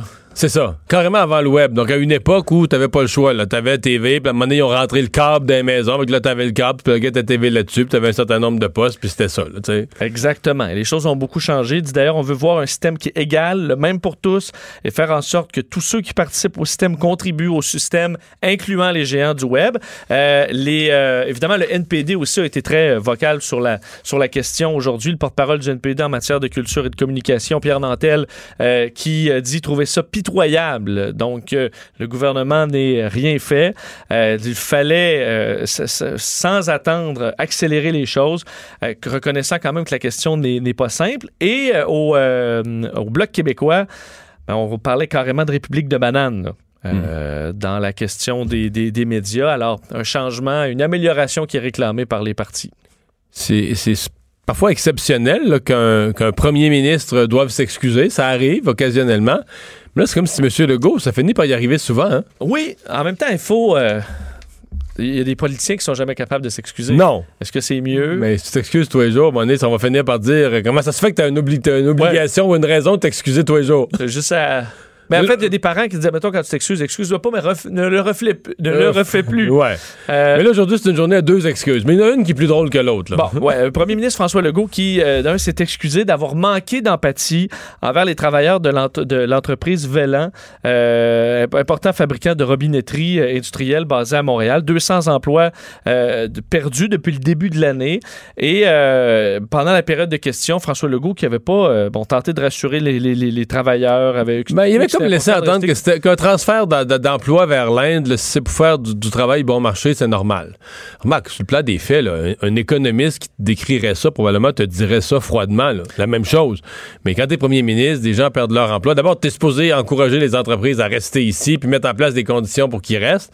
Puis deuxièmement, ben, t'es pas supposé trouver ça si euh, banal que des gens Non. perdent leur emploi. Là. Mais c'est pour ça qu'on parle de manque d'empathie. Ça veut pas dire que c'était un- c'était complètement faux ou autre, mais c'est que ça manquait d'empathie. C'est ce que François Legault euh, a dit. Je vous fais euh, entendre un extrait de ses excuses aujourd'hui. comprends très bien là, que j'ai manqué d'empathie euh, hier envers les travailleurs qui ont perdu leur emploi. Donc, je veux m'excuser auprès des, des familles qui sont touchées.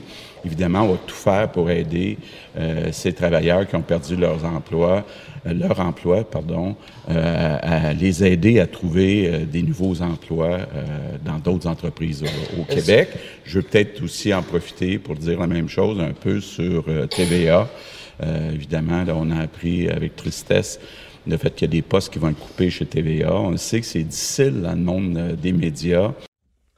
Ouais. Alors, Euh, bon. et, et là, 15-20 minutes après, ça c'était juste avant la période des questions. 15 minutes après, 15-20 minutes après, on était à la période des questions. Ça brasse un peu. Euh, Gaétan Barrette, visiblement, fait du bruit ou dit des choses qui dérangent M. Legault. Oui, et euh, François Legault, et c'est pas la première fois qu'il l'appelle comme ça, euh, euh, M. Barrette, mais il a développé un surnom, le goon de la pinière. Euh, je vais faire entendre un extrait. Concernant les médecins de famille, d'abord, c'est important de dire que ce qu'on retrouve dans les médias, Monsieur le Président, c'est difficile avec euh, le, le, le goon de la pinière de, de- de s'exprimer. Ouais. Monsieur le Premier ministre, je vous demande de retirer votre collaboration et de retirer ces propos. Ouais, je retire. mais, le député n'est pas un goon. Ouais. Euh, je retire. Non, mais je vous demande. Non, mais honnêtement, si on peut faire ça longtemps, là. Ça manquait de conviction un peu comme retrait, des, comme retrait des propos. hein. Comme, ah, OK, je retire mes propos. c'est sûr que c'est quand même... euh, Ouais. Le, le danger, c'est que tu sais, Caroline Saint-Hilaire ce matin, parce qu'on l'a, ça venait d'arriver quand on était en ondes, là, notre bloc politique, puis elle disait quand même, c'est sûr qu'on a tous le goût de rire. C'est dur. Je pense pas qu'il y a grand monde dans la population qui va trouver que Gaétan Barrette fait pitié parce qu'on se dit, ouais, il est capable de se défendre, puis on a déjà entendu des comme ça. Mais en même temps, si le premier ministre commence à faire ça, comment il fait après ça pour rappeler à l'ordre ses députés, ses, sais, quand il dit, s'ils se mettent à crier des noms aux autres, puis si c'est permis pour Barrette, ben c'est permis Ouais. pour un autre. Puis on veut, euh, on critique puis beaucoup dans le, dire, au Québec ce que Donald Trump fait, là, donner des surnoms à tout le monde insultants, là. Crazy Pelosi, puis tout ça, mais on veut pas nécessairement que ça devienne comme joue ça à chez ça. nous, de commencer à se traiter de nom en chambre. Mais enfin, mais disons que son retrait, ça ça l'a forcé. là, quand il avait pas... Écoute, c'est sûr que le président, c'était 100% sûr que le président allait y faire retirer. Dire, il y a la liste des propos non parlementaires. Il n'y a aucune manière que tu pouvais laisser passer quelque chose de gros comme ça, le goon de la pinière. Mais bon, euh, il les a... Mais ça, c'est quand même euh, c'est un travail particulier du, du président qui est du parti, puis qu'il faut que tu tapes sur les doigts non seulement de ton chef, mais du premier ministre. Quasiment plus. En fait, pour qu'un président, c'est chiant à dire, mais pour qu'un président soit perçu par la Chambre comme étant juste, faut quasiment qu'il soit plus dur avec son propre parti, pour deux raisons. D'abord parce que c'est le gouvernement puis ils sont majoritaires. Fait qu'en partant, ils, ils ont comme tous les pouvoirs en chambre. Fait que le président, le président est toujours supposé être du bord du plus faible. Ben, moi, je me suis fait expliquer ça vite. J'ai été élu en 94, j'étais tout seul de mon parti. Tu as été défendu. Non, mais c'est des fonctionnaires de l'Assemblée qui m'ont euh, du droit parlementaire, là, qui à un moment donné, ils ont dû me rencontrer et m'expliquer, mais vous avez des droits, vous avez certains droits de parole. Là, ils m'ont dit, mais combien de minutes j'ai le droit ou combien de si j'ai le droit? Ils m'ont expliqué, mais ça, c'est écrit à nulle part. là. Vous allez devoir vous battre, tu comprends? Fouiller dans les précédents, là, on peut pas le faire pour vous, mais fouiller dans les précédents, regarder quand il y avait juste un député, quand y en puis là, bah, aller chercher le meilleur précédent qui, qui, qui vous avantage, puis plaider auprès du président que là, vous avez le droit de parler, vous avez le droit de poser une question, vous avez le droit, ce que j'ai dû faire, mettons, les premières années. Mais euh, il m'avait dit à ce moment-là, mais il faut toujours vous garder à l'esprit, puis vous pouvez lui rappeler que le président a le devoir un peu de protéger les plus faibles. Sais, comme le gouvernement est majoritaire en Chambre, il n'a pas besoin d'être protégé. là. il peut voter l'organisation des travaux, euh, arrêter une commission. Il y a des partir- armes en masse en déjà, par- là. ça, en partir une autre, euh, changer le sujet, de- euh, enlever un projet de loi.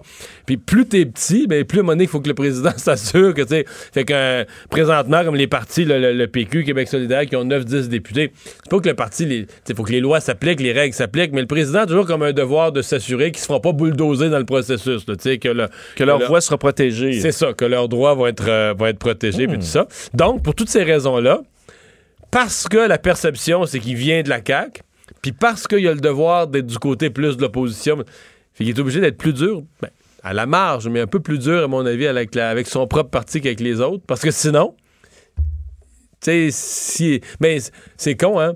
C'est quasiment le même principe que les parents qui coachent leurs propres enfants au- dans un sport. C'est vrai. Ils vont, tu- ils vont ouais. dire, faut quasiment, c'est triste, mais il faut que je sois plus ferme avec mon enfant parce que sinon, les autres. Tu sais, la tendance va être à dire que je le privilégie, là.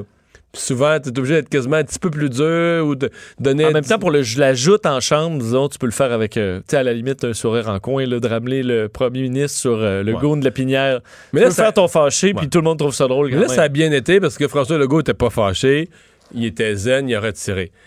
Mais là où ça, foire, là, c'est qu'à un moment donné, tu parles à quelqu'un qui est choqué noir. Là. Tu mettons que François Legault, je sais pas, mettons que. Je te donne un exemple, je déconne, là, mais Gaétan Barrette aurait dit quelque chose, euh, aurait dit quelque chose là, sur, euh, je sais pas moi, euh, la, la, la- la- l'épouse de François Legault, ou quelque chose que François Legault a déjà fait, ou un échec que François Legault a déjà vécu, puis ça vient le Quelque chose chercher. d'inacceptable aux yeux de Puis là, ça vient le chercher au cœur, tu comprends? Et là, François Legault, là, il est fou furieux. Là. Il dit son insulte, le goon de la pinière. Là. Mais là, quand le président arrive, ah, il faudrait retirer tout ça, hey, Legault, là, il, il est hors. Tu comprends? Ça devient une question. De, il est boqué raide, là, il est choqué noir. Là. Là, le président, là, le président arrive dans l'eau chaude parce que là, il se rend compte faut que tu. Il peut pas ramollir trop, mais il veut pas. euh, Non, mais il veut pas créer une confrontation si, fr- si, dure avec le. Fait que souvent, il y a le président suspend. Là. Un moment donné, le- un président intelligent, tu dis là, faut qu'il aille boire un verre d'eau, faut. Tu suspends Prends une petite 5-10 pause. minutes, euh, puis tu prends une petite pause. Là, tu te dis, ben là, le go, tu comprends, ses collègues vont aller dire, ben là, François, là, tu peux pas faire ça. là, là. Mais tu sais, plutôt que de faire une confrontation qui fait juste une escalade, là, tu devrais suspendre les travaux quelques instants. Puis là, tu sais, ça, le monde se Ça parle. calme. Là, ça se calme. Puis, C'est une bonne joute, intéressant. Ouais, ouais. Fait, le président, c'est pas. si- Ben, il y a des journées que c'est très facile, là, mais il y a des journées que c'est quand même pas si simple parce que tu travailles avec les êtres humains, puis des fois, c'est juste une joute parlementaire où les gens font des effets de toge, là. Mais des fois, les gens viennent. euh, tu sais, c'est dur. Des fois, les gens viennent en maudit. Il y a des sujets sur lesquels tu attaques quelqu'un, là. Là, il. Il voit noir, il est comme le taureau qui fonce dans, dans, dans, dans- dans la couverte rouge. Là, tu comprends, il voit plus. Fait que là, t'essayes de faire Ouais, ouais, un retirer. petit coup bas, là, puis que- euh, L'autre voit plus clair, là. Fait que là, t'essayes de faire retirer ses propos. Mais... Fait que, ouais, parfois, c'est c'est sportif. hein. Mario Dumont. Il s'intéresse aux vraies préoccupations des Québécois. La santé, la politique, l'économie. Jusqu'à 17. Le retour de Mario Dumont. La politique, autrement dite. Mais ça, opération euh, policière importante euh, aujourd'hui. Bon, on a encore du leurre d'enfants sur Internet. Oui, les enquêteurs de la Sûreté du Québec, qui est spécialisés en matière d'exploitation sexuelle des enfants sur Internet, ont procédé aujourd'hui euh, à une vaste opération euh, policière pour euh, démanteler, en fait, ce qu'on comprend un réseau de pornographie juvénile. Euh, de nombreux corps policiers qui participent à cette euh, opération aujourd'hui. Alors, euh, on commence à avoir des détails sur l'opération en cours. Stéphane Tremblay, sergent à la Sûreté du Québec, est avec nous. Bonjour, euh, sergent Tremblay. Bonjour. Peut-être commencer avec des, des chiffres un peu, là, nous donner le, le- le portrait euh, de, de- de combien de gens on parle. Mais malheureusement, j'ai pas de bilan encore de l'opération. On parle d'un bilan qui va être rendu disponible plus comme demain en avant-midi. On sait que c'est plusieurs arrestations et perquisitions qui étaient prévues ce matin, en fait au courant de la journée. On sait que ce sont des suspects qui proviennent de plusieurs régions de la province, soit Sorel, Laval, Eastman, Gatineau, Papineauville, Robertval, Témiscouata sur le lac et Port-Neuf. Il va y avoir un communiqué de presse qui va être euh, en fait rendu disponible demain là, pour euh, eh, avec l'identité des suspects et puis les chefs d'accusation exacts. Donc l'opération est comme encore un peu en cours à cette heure-ci, là? C'est encore en cours. Il y a toujours des gens qui, qui ont comparu et des gens qui vont comparaître demain. Donc, à ce stade-ci, j'ai pas de chiffres ni d'ident- d'identité à rendre public. OK. Qu- Qu'est-ce que qu'est-ce qu'on a euh, découvert? Quel était le- leur mode d'opération? Ben, on sait que ce sont euh, des gens, je pourrais pas vous dire si c'est relié ou si c'est un réseau à ce stade-ci. On sait que ce sont principalement des plaintes du public ou des signalements que les gens ont fait au Centre national de coordination contre l'exploitation des enfants qui ont permis euh, aux enquêteurs d'arriver à ces arrestations et à ces enquêtes-là. C'est des enquêtes qui sont faites en collaboration avec la GRC et puis l'ensemble des corps municipaux du, Québec, en fait. Et puis, euh, jusqu'à date, euh, malheureusement, j'ai pas plus de chiffres ou plus de topos à vous donner. Mhm. Euh, des, des gens qui, bon, essentiellement, on parle quoi, du leurre d'enfants, euh, du partage de, de, de, photos, du, des, des, des enfants qui auraient été leurrés puis rencontrés pour aller plus loin en se faisant passer pour quelqu'un d'autre. Qu'est-ce qui est- Qu'est-ce qu'on a comme euh, genre, genre d'opération? Ouais, en fait, on parle d'infractions d'ordre sexuel commises sur Internet, que ça soit de la production, de la distribution, du leurre, tout ça rentre là-dedans. Mais encore là, comme je vous dis, malheureusement, les chefs d'accusation exacts, ça va là demain. On n'a pas tous les détails. Est-ce qu'on sait, euh, les victimes, c'est des, des, des enfants, des petits, euh, des ados? euh, Encore là non plus sur les victimes, j'ai pas de, de- j'ai pas de chiffres. On sait que depuis la mise en place de la stratégie provinciale de la Sûreté du Québec pour lutter contre l'exploitation sexuelle des enfants, depuis 2012, en fait, c'est plus de 600 arrestations qui ont été réalisées et puis plusieurs centaines de victimes qui ont été identifiées. Puis à, à ce nombre-là, ben, devrait s'en rajouter euh, encore quelques-unes, malheureusement ou heureusement, là, dépendamment dans quel sens. Demain, ouais. Euh, L'opération, parce que euh, ce qui est particulier, évidemment, avec Internet, c'est qu'on est délocalisé. Des gens peuvent collaborer, euh, se partager des méthodes, du matériel en étant, vous avez nommé, dans ce que vous avez décrit, il y avait des gens du bas du fleuve, de l'Outaouais, du, centre du Québec, de la Montérégie. Ça vous oblige, la journée où vous décidez de faire des arrestations, ça vous oblige à travailler avec plusieurs postes différents de la Sûreté du Québec et des corps municipaux. Coordonner tout ça? Exactement. On parlait même de près d'une centaine de policiers qui étaient affectés à l'opération depuis ce matin. OK, donc ça a commencé ce matin et toute la journée, donc on a, euh, on a frappé. Exactement. Comme je vous dis, le bilan qui devrait venir en journée demain. Stéphane Tremblay, merci beaucoup d'avoir été là. Merci à vous. Au revoir. Ouais. On n'a vraiment pas beaucoup de détails. Ce qu'on comprend, c'est que c'est complexe. J'ai hâte de voir. Ça ressemble à un réseau, là. Si on frappe tout le monde le même jour.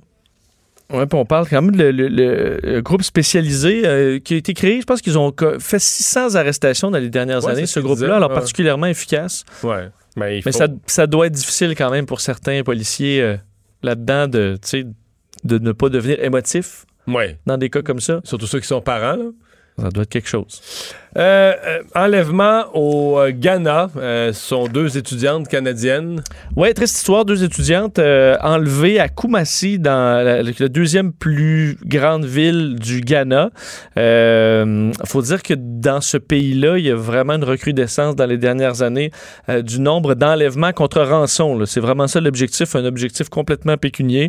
Deux étudiantes de 19 et 20 ans qui sont à l'université technique là-bas, à 250 km au nord de la capitale, euh, kidnappées mardi vers 20 heures. C'est ce qu'on a comme détail en sortant d'un taxi devant un golf qui était là.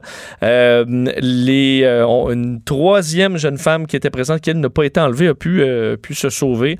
Euh, la police n'a pas donné le nom encore. Elle a précisé que c'était des volontaires travaillant pour Youth Challenge International, un groupe canadien qui siège à Toronto et qui travaille dans le domaine international. La porte-parole du ministère canadien des Affaires étrangères, Guillaume Bérubé, qui euh, n'a pas commenté, n'a pas donné d'informations euh, pour bon, euh, sur, sur- sur ce qui, les opérations qui étaient en, en cours dans le but de les retrouver. Euh, évidemment, c'est vraiment la thèse du kidnapping contre rançon qui est, euh, Ouais, mais toute cette région-là, toute cette région-là de l'Afrique, on n'est pas très loin du Burkina Faso. On est Pays beaucoup plus dé- déstabilisé parce que le Ghana, généralement, était vu comme un pays assez sécuritaire pour ouais. aller. Euh, Burkina Faso, on a vu à quel point c'était beaucoup plus difficile euh, récemment, mais c'est une pratique qui est courante, qui est maintenant euh, généralisée, entre autres au, au Nigeria, euh, et qui est très proche culturellement du Ghana où on, on commence à voir ça de plus en plus. Alors en espérant que ça se, que ça se termine bien, mais c'est des cas qui malheureusement se mu- multiplient euh, dans ces pays-là aujourd'hui. Il y a un dossier de rémunération des médecins. On pensait. La, la, la CAQ nous avait dit que c'était fini avec eux, euh, les problèmes de rémunération des médecins, mais là, c'est euh, réapparu aujourd'hui. La ministre McCann qui a dû expliquer euh, sa mesure, sa nouvelle mesure pour essayer d'encourager les médecins à prendre, euh, les médecins de famille à prendre plus de patients. Oui, parce que c'est une situation qui est particulière. La CAQ a maintes fois décrié la rémunération des, des médecins alors qu'ils étaient dans l'opposition. Mais là, aujourd'hui, ils disent, ben oui, mais c'était les médecins spécialistes. Ben, exact. Ils vont, ils vont- mais c'est sûr que là, bon, l'opposition a sauté là-dessus parce que euh, on annonce une nouvelle prime aux omnipraticiens pour prendre en charge plus de patients. Alors, ça représente euh, les médecins de famille qui auront euh, plus de 750 patients vont obtenir un boni pouvant atteindre 7500 dollars par année. Ceux qui en ont 10 000, ça pourrait atteindre 15 000 dollars par année. Ceux qui en auront 1000. Ceux qui 1000 en patients. auront 1000, pa- 1000 euh, patients. excuse-moi, 1000 patients. Et euh, on comprend que bon, l'opposition bondit en disant, voyons, la CAQ, ça y est, qui dénonçait les salaires des médecins euh, depuis des années, qui là, dès qu'ils arrivent au pouvoir, ben, bonifie le salaire des médecins. Euh, il y a effectivement à, à ventiler un petit peu tout ça. C'est qu'on parle des médecins de famille, alors que le salaire qui a été décrié a été le salaire des médecins spécialistes. D'ailleurs, c'est ce que François Legault a dit et répété aujourd'hui, comme quoi les médecins de famille gagnent, par exemple, moins que les médecins de famille en Ontario, mais les médecins spécialistes gagnent plus que les médecins spécialistes en Ontario. Alors, il y a un écart là-dedans. Mais, aujourd'hui, si la CAQ pouvait nous expliquer que le 50 millions qui est nécessaire pour aller, supposément, convaincre les médecins de famille de prendre plus de patients, ils prennent dans la rémunération des médecins spécialistes, je pense qu'on n'en parlerait même pas. C'est vrai. C'est vrai. S'ils Mais- disaient ça, c'est l'économie, on a rouvert le contrat des médecins spécialistes tel que promis. là. On, a, on a libéré 50 millions, puis là, ben, on s'en sert pour que les gens aient plus de médecins de famille. Mais c'est pas exactement ça. Non, mais le 46 millions euh, qui bon provient déjà d'une entente négociée l'an dernier par euh, le gouvernement de Philippe On dit que Couillard. c'est pas de l'argent neuf. c'est- On dit que c'est pas de l'argent neuf. D'ailleurs, je vais te faire entendre euh, notre collègue de TVA François Cormier a fait un montage de entre autres Pascal Bérubé, on bon de, fait représentant du, du PQ, des libéraux et euh, finalement la réponse de Mme McCann sur euh, la- la- le pourquoi de cette augmentation du salaire des médecins de famille. Le gouvernement a su- a succombé à la tentation. Il pense que la solution passe par plus d'argent pour les médecins, jusqu'à 15 000 par médecin. Je suis presque tombé en bas de ma chaise. Ce matin, à lire le journal, après avoir entendu la Coalition Avenir Québec parler de, des salaires faramineux des médecins pendant des années, ils vont augmenter le salaire des médecins de famille. Euh, Pincez-moi quelqu'un, je pensais pas que je verrais ça de mon vivant. Il y a au Québec des médecins qui ont moins de 1000 patients, même moins de 500 patients. On veut vraiment encourager ces médecins-là à prendre davantage de patients. Bon, celui que vous avez entendu en deuxième, c'est André Fortin, ce du, du Parti libéral du Québec. Il disait était, il qu'il- était qu'il très fallait bon. qu'on- qu'on- c'est un peu démagogique, mais il était très bon. Mais c'est ça. C'est un petit peu démagogique. C'est pas de l'argent neuf. Ouais. Et ça va dans Non, une mais classe de c'était- médecins qui a peut-être besoin d'être revalorisé un peu plus. Mais si t'étais un libéral aujourd'hui qui s'est fait taper dessus pendant des années par la CAQ, vous en donnez trop aux médecins, vous en donnez tous les jours, vous en donnez trop aux médecins, puis que t'ouvres le journal, puis on en donne un peu plus aux médecins. Oui, tu dis ça va être une bonne journée. Ouais. Oh, Mais- on va renvoyer la balle. Tu sais, au tennis, là, on va renvoyer la balle l'autre bord. Oui. Mais c'est vrai qu'il y a une différence entre médecins spécialistes et médecins de Ah, famille. tout à fait, tout à fait, tout à fait. Euh, on va euh, parler du président Obama, l'ex-président Obama, qui euh, va être de retour à Montréal. Oui, alors que ça avait été quand même un grand succès, sa visite en, en 2017, l'ancien président Barack Obama à Montréal. On décide de le ramener. La Chambre de, commerce du Montréal métropolitain a annoncé aujourd'hui le retour de Barack Obama pour une conférence au Centre Bell, au quand même beaucoup de place, le 14 novembre prochain, bien en vente à partir du 26 juin. Mais faut se dire, moi j'étais allé voir euh, Obama la dernière fois. En j'étais là, moi 2017. aussi. C'était là. Avais-tu trouvé ça... euh, Avais-tu été satisfait? Ben, c'était bon. Parce que moi. euh, Non, mais qu'il y avait tellement de monde. D'un, j'étais assis, moi, à 1,2 km, je Bon, pense, de la scène. là. Moi, j'évalue là, que j'étais vraiment j'étais plus en avant que la moitié de la salle. J'étais Oui. j'étais dans la première moitié, mais pas en avant. J'étais dans la première moitié. Puis c'est ça. Moi, je te dirais que j'étais à peu près ça un demi-kilomètre. Fait que si t'étais dans le fond en arrière, que t'étais un moi, j'étais la dernière rangée. T'étais En derrière 1,2 de moi, il y avait, il y avait rien. Et euh, je veux dire. Ça, je crois ça. 1,2 km, je crois ça. C'est. Je veux dire, je- les, Ben, é- c'est les écrans que tu voyais. Mais les écrans géants, je les voyais à peine. Donc, imagine, Obama, Ouais. c'est un point euh, au loin. Mais le discours, c'est que je- il m'avait paru, apparu tellement prudent euh, que, écoute, pas appris grand-chose là. Alors que j'avais vu Bill Clinton il y a plusieurs années qui me racontait Ouais. plein d'anecdotes. Mais Clinton, c'est un tribun hors du commun. Je l'avais vraiment Totalement. trouvé divertissant et intéressant. Moi aussi, j'avais vu Clinton. J'avais même rencontré. J'étais chef de l'opposition à l'époque. J'avais serré la main. Bon, ben, tu vois. T'as, gagné, là. C'est mon seul président américain. euh, tu penses, oui. C'est ça, Ouais, le président américain que j'ai rencontré. rencontré en personne. Mais euh, j'avais été très déçu d'Obama, alors que je demandais qu'à être impressionné, j'avais été déçu. Surtout que ça coûte quand même assez cher. là. Je me souviens plus comment j'avais payé pour la dernière rangée, mais c'était pas donné. Alors, euh, peux vous garder un petit bémol euh, si vous êtes vraiment excité par l'arrivée de Barack Obama. Mario Dumont et Vincent Dessureau. Le retour de Mario Dumont. Après l'avoir lu et regardé, il était temps de l'écouter. Cube Radio. C'est l'heure de la chronique de Lise Ravary. Bonjour Lise. Bonjour Et Mario. tu veux nous parler aujourd'hui de, de ce devoir de mémoire chaque année, mais là, cette année, c'est particulier, parce que c'est le 75e du débarquement euh, en, en Normandie. Mais je veux commencer avec ton texte de ce matin qui m'a beaucoup ému. Il faut dire que chez nous, là, j'ai ça, là, 22 ans, Ah. 19 ans et demi, presque 20 ans. Euh, et tu dis essentiellement, c'était des enfants. Pour une bonne partie, c'est des enfants qui sont C'était, écoute, sur 1,1 million de soldats canadiens qui se sont battus pendant la Deuxième Guerre mondiale, 700 000 avaient moins de 20 ans. Pas de bon sens. hein. 700 000. Quand on a 20 ans, on se voit vieux, mais Ouais. quand on a nos âges, on, dit, on les Mais voit, le imagine- 20 ans, c'est des enfants. là. Imagine pour eux autres, il y en a une partie, c'était c'était de l'aventure. euh, c'est- D'autres savaient très bien parce que leur, leur père, leur oncle, leur grand-père, tout ça, ont fait la Première Guerre mondiale. Donc, j'avais une petite idée. euh, mais je sais pas, ouais. ils partaient, ils partaient là-bas avec l'idée que ça durerait pas longtemps, comme la Première Guerre mondiale, et qu'ils allaient. euh, ben, c'est ça, les Allemands n'avaient qu'à bien se tenir. euh, un, un an, max, c'est fini, tu sais. Euh, c'est pas vraiment ça qui est arrivé.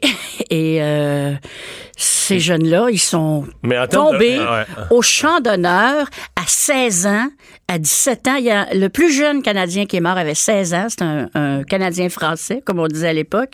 Et euh, les Français lui ont fait une petite place à lui tout seul parce que c'était le plus jeune de tous ceux qui étaient morts pendant euh, du côté des Alliés. Mais lui avait, avait menti, évidemment, pour s'en aller à la guerre. À 16 ans, il n'avait pas le droit. C'était 18 ans. Mais il y en a beaucoup qui mentaient parce que ben, ils voulaient aller voir ça. Puis, je- Ouf, moi, je je suis bien de la misère à, à imaginer un garçon de. ou une fille, mais dans ce temps-là, c'est un garçon de 16, 17, même 18 ans, avec euh, une mitraillette dans des tranchées. Puis. Écoute. Et le, le- moi, deux de mes meilleurs amis sont allemands, en fait, des, des Berlinois.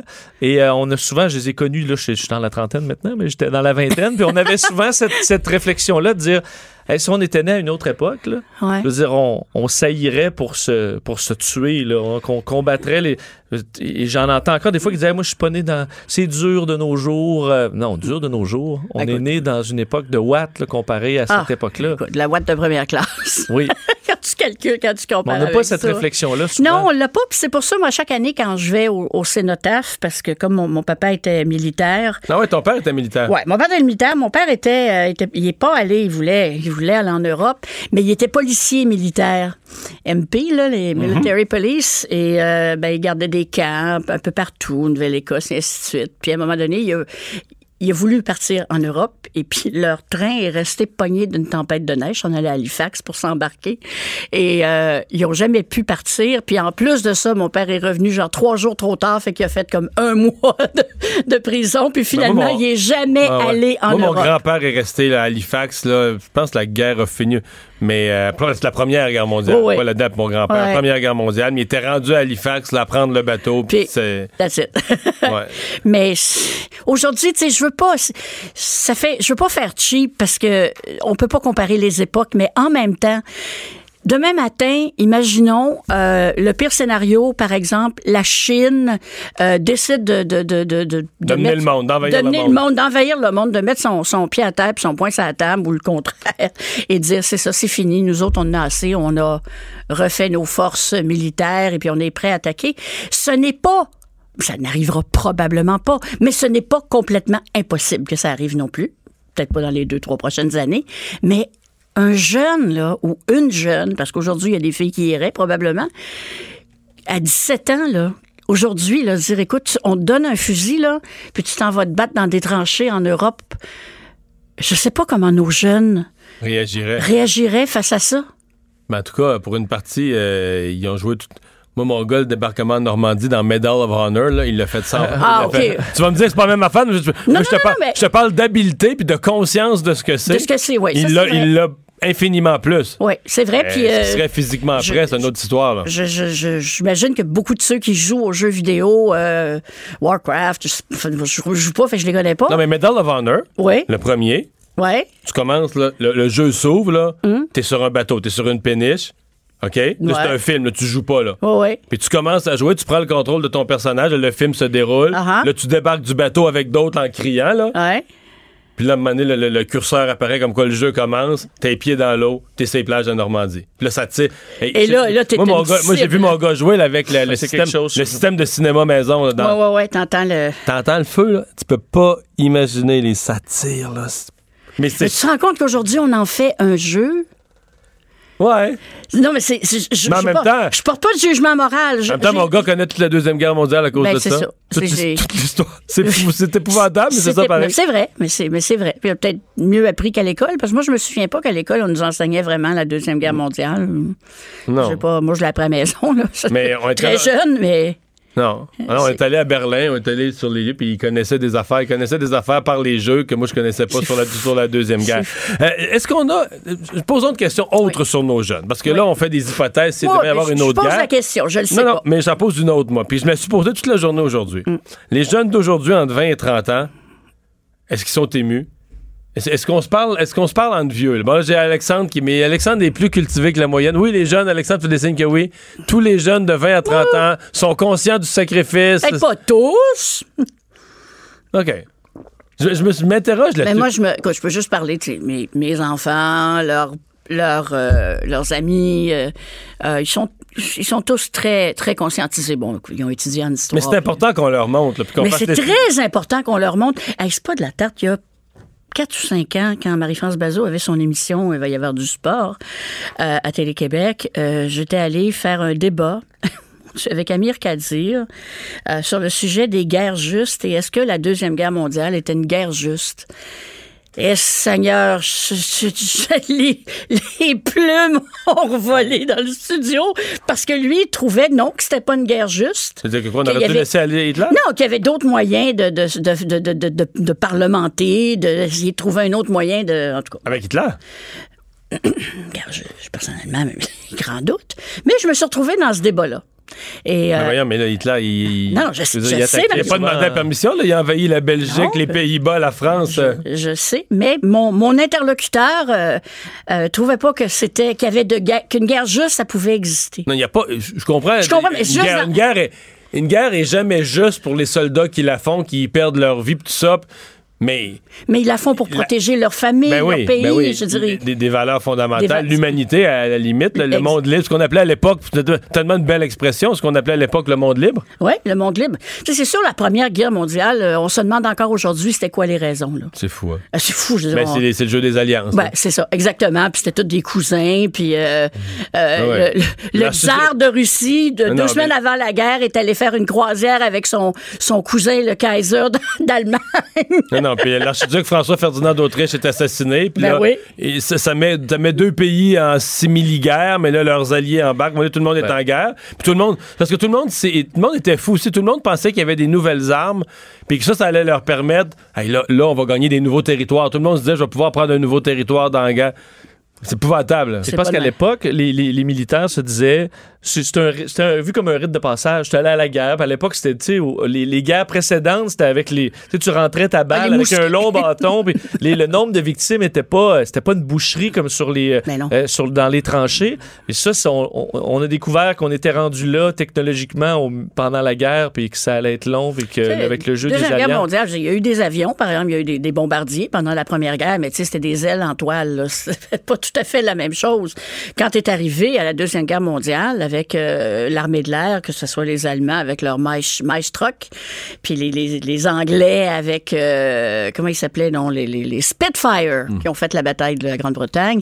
C'était à ce moment-là, ils ont commencé à sérieusement se lancer des bombes sur la tête. Les, les bombardements alliés sur Dresden en Allemagne à la fin de la guerre, où ils ont comme complètement Ça fait un parking à avec la cette première guerre, il n'y avait pas ça. ouais. Mais moi, ce qui me fait plus peur, c'est la prochaine. Parce qu'il va en avoir une. Ouais, mais là, la technologie, là, euh, la Là, là, technologie, ça va le, être peut-être la dernière, là. le nucléaire, la prochaine, là, il peut pas en avoir Parce quasiment. qu'il n'y a pas eu de guerre entre puissances nucléaires depuis non, non. ça existe. En fait, je dirais, il n'y a, pas- il y a pas eu de guerre depuis que l'humanité est capable de se détruire au complet. Là. Exact. Il y a ça. Lise, merci beaucoup.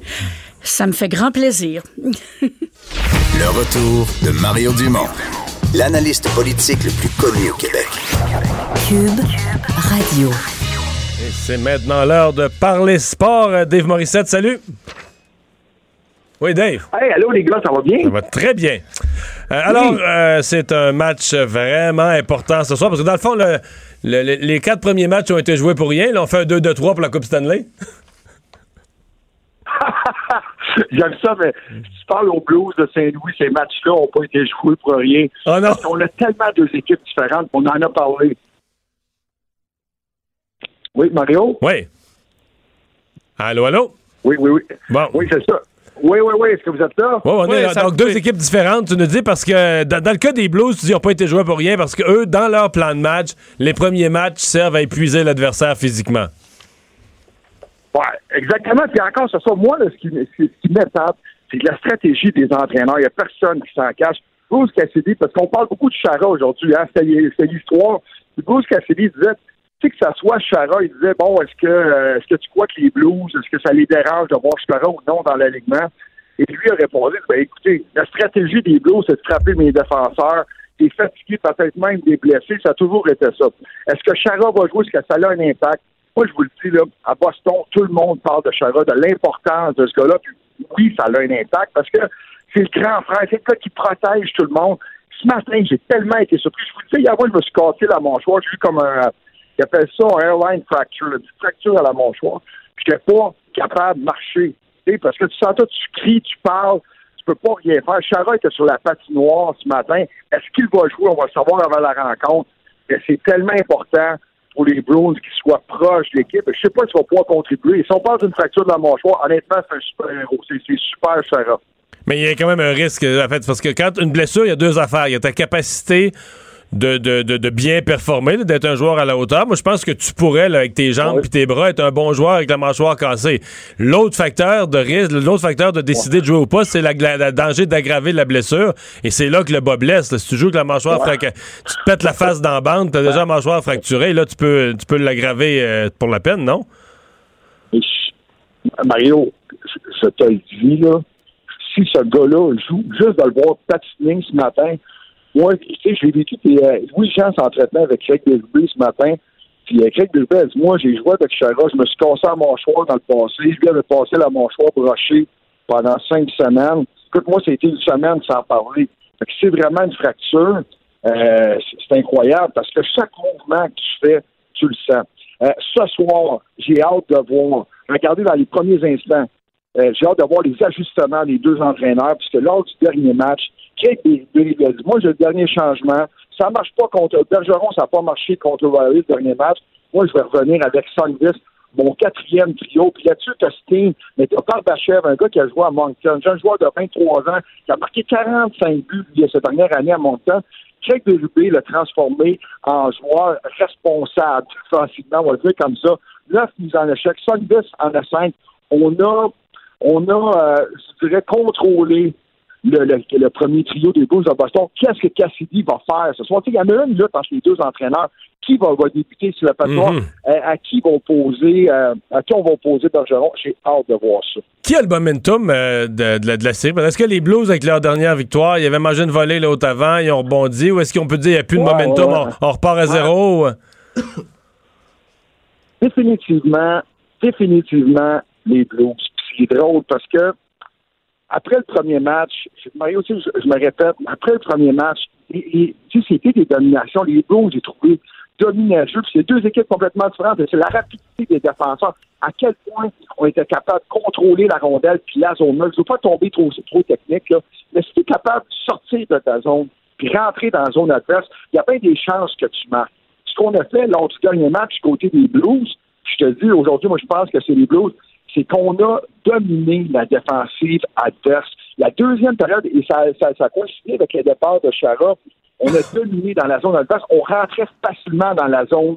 Mais on y restait, sur- on y restait surtout. hey, les Bruins, là, les Bruins de Boston ont été plusieurs fois de longues minutes embouteillés. Même euh, des fois, c'est Tukaras qui mettait fin à ça avec un bel arrêt, mais euh, il y en a eu des minutes longues là, embouteillées dans le fond de leur territoire. Puis l'échec avant des Blues, la rondelle sortait pas, sortait pas. Les Blues étaient toujours premiers sur la rondelle. Oui, oui, oui. Ben, exactement. Puis c'est pour ça, d'ailleurs, je te dirais, le momentum est du côté des Blues à cause de la victoire. Mais ce soir, si j'ai misé sur une équipe, je vais y aller avec les Blues parce que cette équipe-là a rebondi toute la saison. On a fait face à des blessures à Pasternak, à Bergeron, à Chara. Puis à chaque fois, je regarde depuis le début de la série, c'était une victoire du côté des Blues. Oh, une victoire domination du côté des Blues. Rappelez-vous le match numéro 3, là, c'était 7-2 du côté des Blues. Le trio de, de, Bergeron été extraordinaire. Moi qui j'attends ce soir le joueur, je pense qu'il va se réveiller, qu'on veut le laisser dormir. C'est Marchand du côté des Bruins. On veut pas lui parler. On veut. eh, Marchand est allé à un moment donné parler à Edmondson.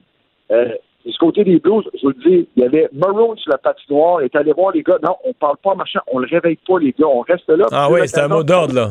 Le joueur des Blues. Puis on veut pas, oui, non, non, on veut pas le réveiller parce que rappelez-vous contre Toronto, que ce qu'il a fait aussi euh, contre Columbus, c'était, on se rappelle la palette brisée, puis le coup, puis, tu sais, c'est ça, on dirait qu'il qu'il carbure à ça, un peu de controverse, ça lui fait du bien, marchand, il se sent coupable, coupable, puis il est forcé de tirer un gros match. Mais euh, moi, je pense que ce soir, ce gars-là doit en donner plus, donc euh, j'ai- très hâte de voir les suites du match. Tu peux être 2 sur les Browns, mais ça se peut que je le fasse. Hey Dave, merci beaucoup. Bon match ce soir. Salut. Hey, merci les gars, bye. Bon. Il nous reste deux minutes. Ben oui. Il y a Alexandre qui vient d'entrer avec une mini bouteille de Ouais, champagne ouais, en studio. C'est dommage gentil. Pour ta fête? C'est la gracieuseté de qui? C'est gracieuseté de toute l'équipe. Ah, ben c'est l'équipe euh, qui. Ben, c'est pas toute l'équipe qui va en boire parce que Non. une mini bouteille. non, on est en onde quand même. C'est une euh, mini. Bon, on est plus- on sera plus en On sera onde. plus en onde. Après, moi, je retourne par exemple en onde. Ben oui, c'est. Oh, on va ça, je, peux, le- je peux le popper. Parce que je sais que t'es amateur quand même de, de Oui, tout, ce qui a des, tout ce qui a des bulles. Là. Pas long, là. Je suis un peu. euh, T'es amateur. Montre-nous que t'es capable de l'ouvrir parce que là, on attend le bruit. Là. Tout le monde est en onde. Ah. Ah, on a senti que c'était avec un petit Petite son. bouteille, petit Ah, son. hein. Ben, merci beaucoup. T'es-tu quelqu'un qui a peur de vieillir? Euh, oui. Oui? Oui. Une réponse franche, Oui. quand même. Une réponse, j'aime pas, j'aime pas particulièrement les. euh, ben, j'aime les fêtes C'est pas moi qui va te... Regarde-moi pas, c'est pas moi qui va te avec Non, c'est ça. Faudrait que tu parles à Mme Mais Barrette. c'est quelqu'un qui plein, aime- plein de belles philosophies. J'aime beaucoup la vie, là. Donc, euh, tu sais, chaque fois que ça part, euh, ah, ben, j'ai un petit peu de fête. Je comprends que tu es J'ai content de t'être rendu, te d'être en ça santé. Mais là, t'as 35. Oui. Parce que la trentaine, c'est la plus belle décennie.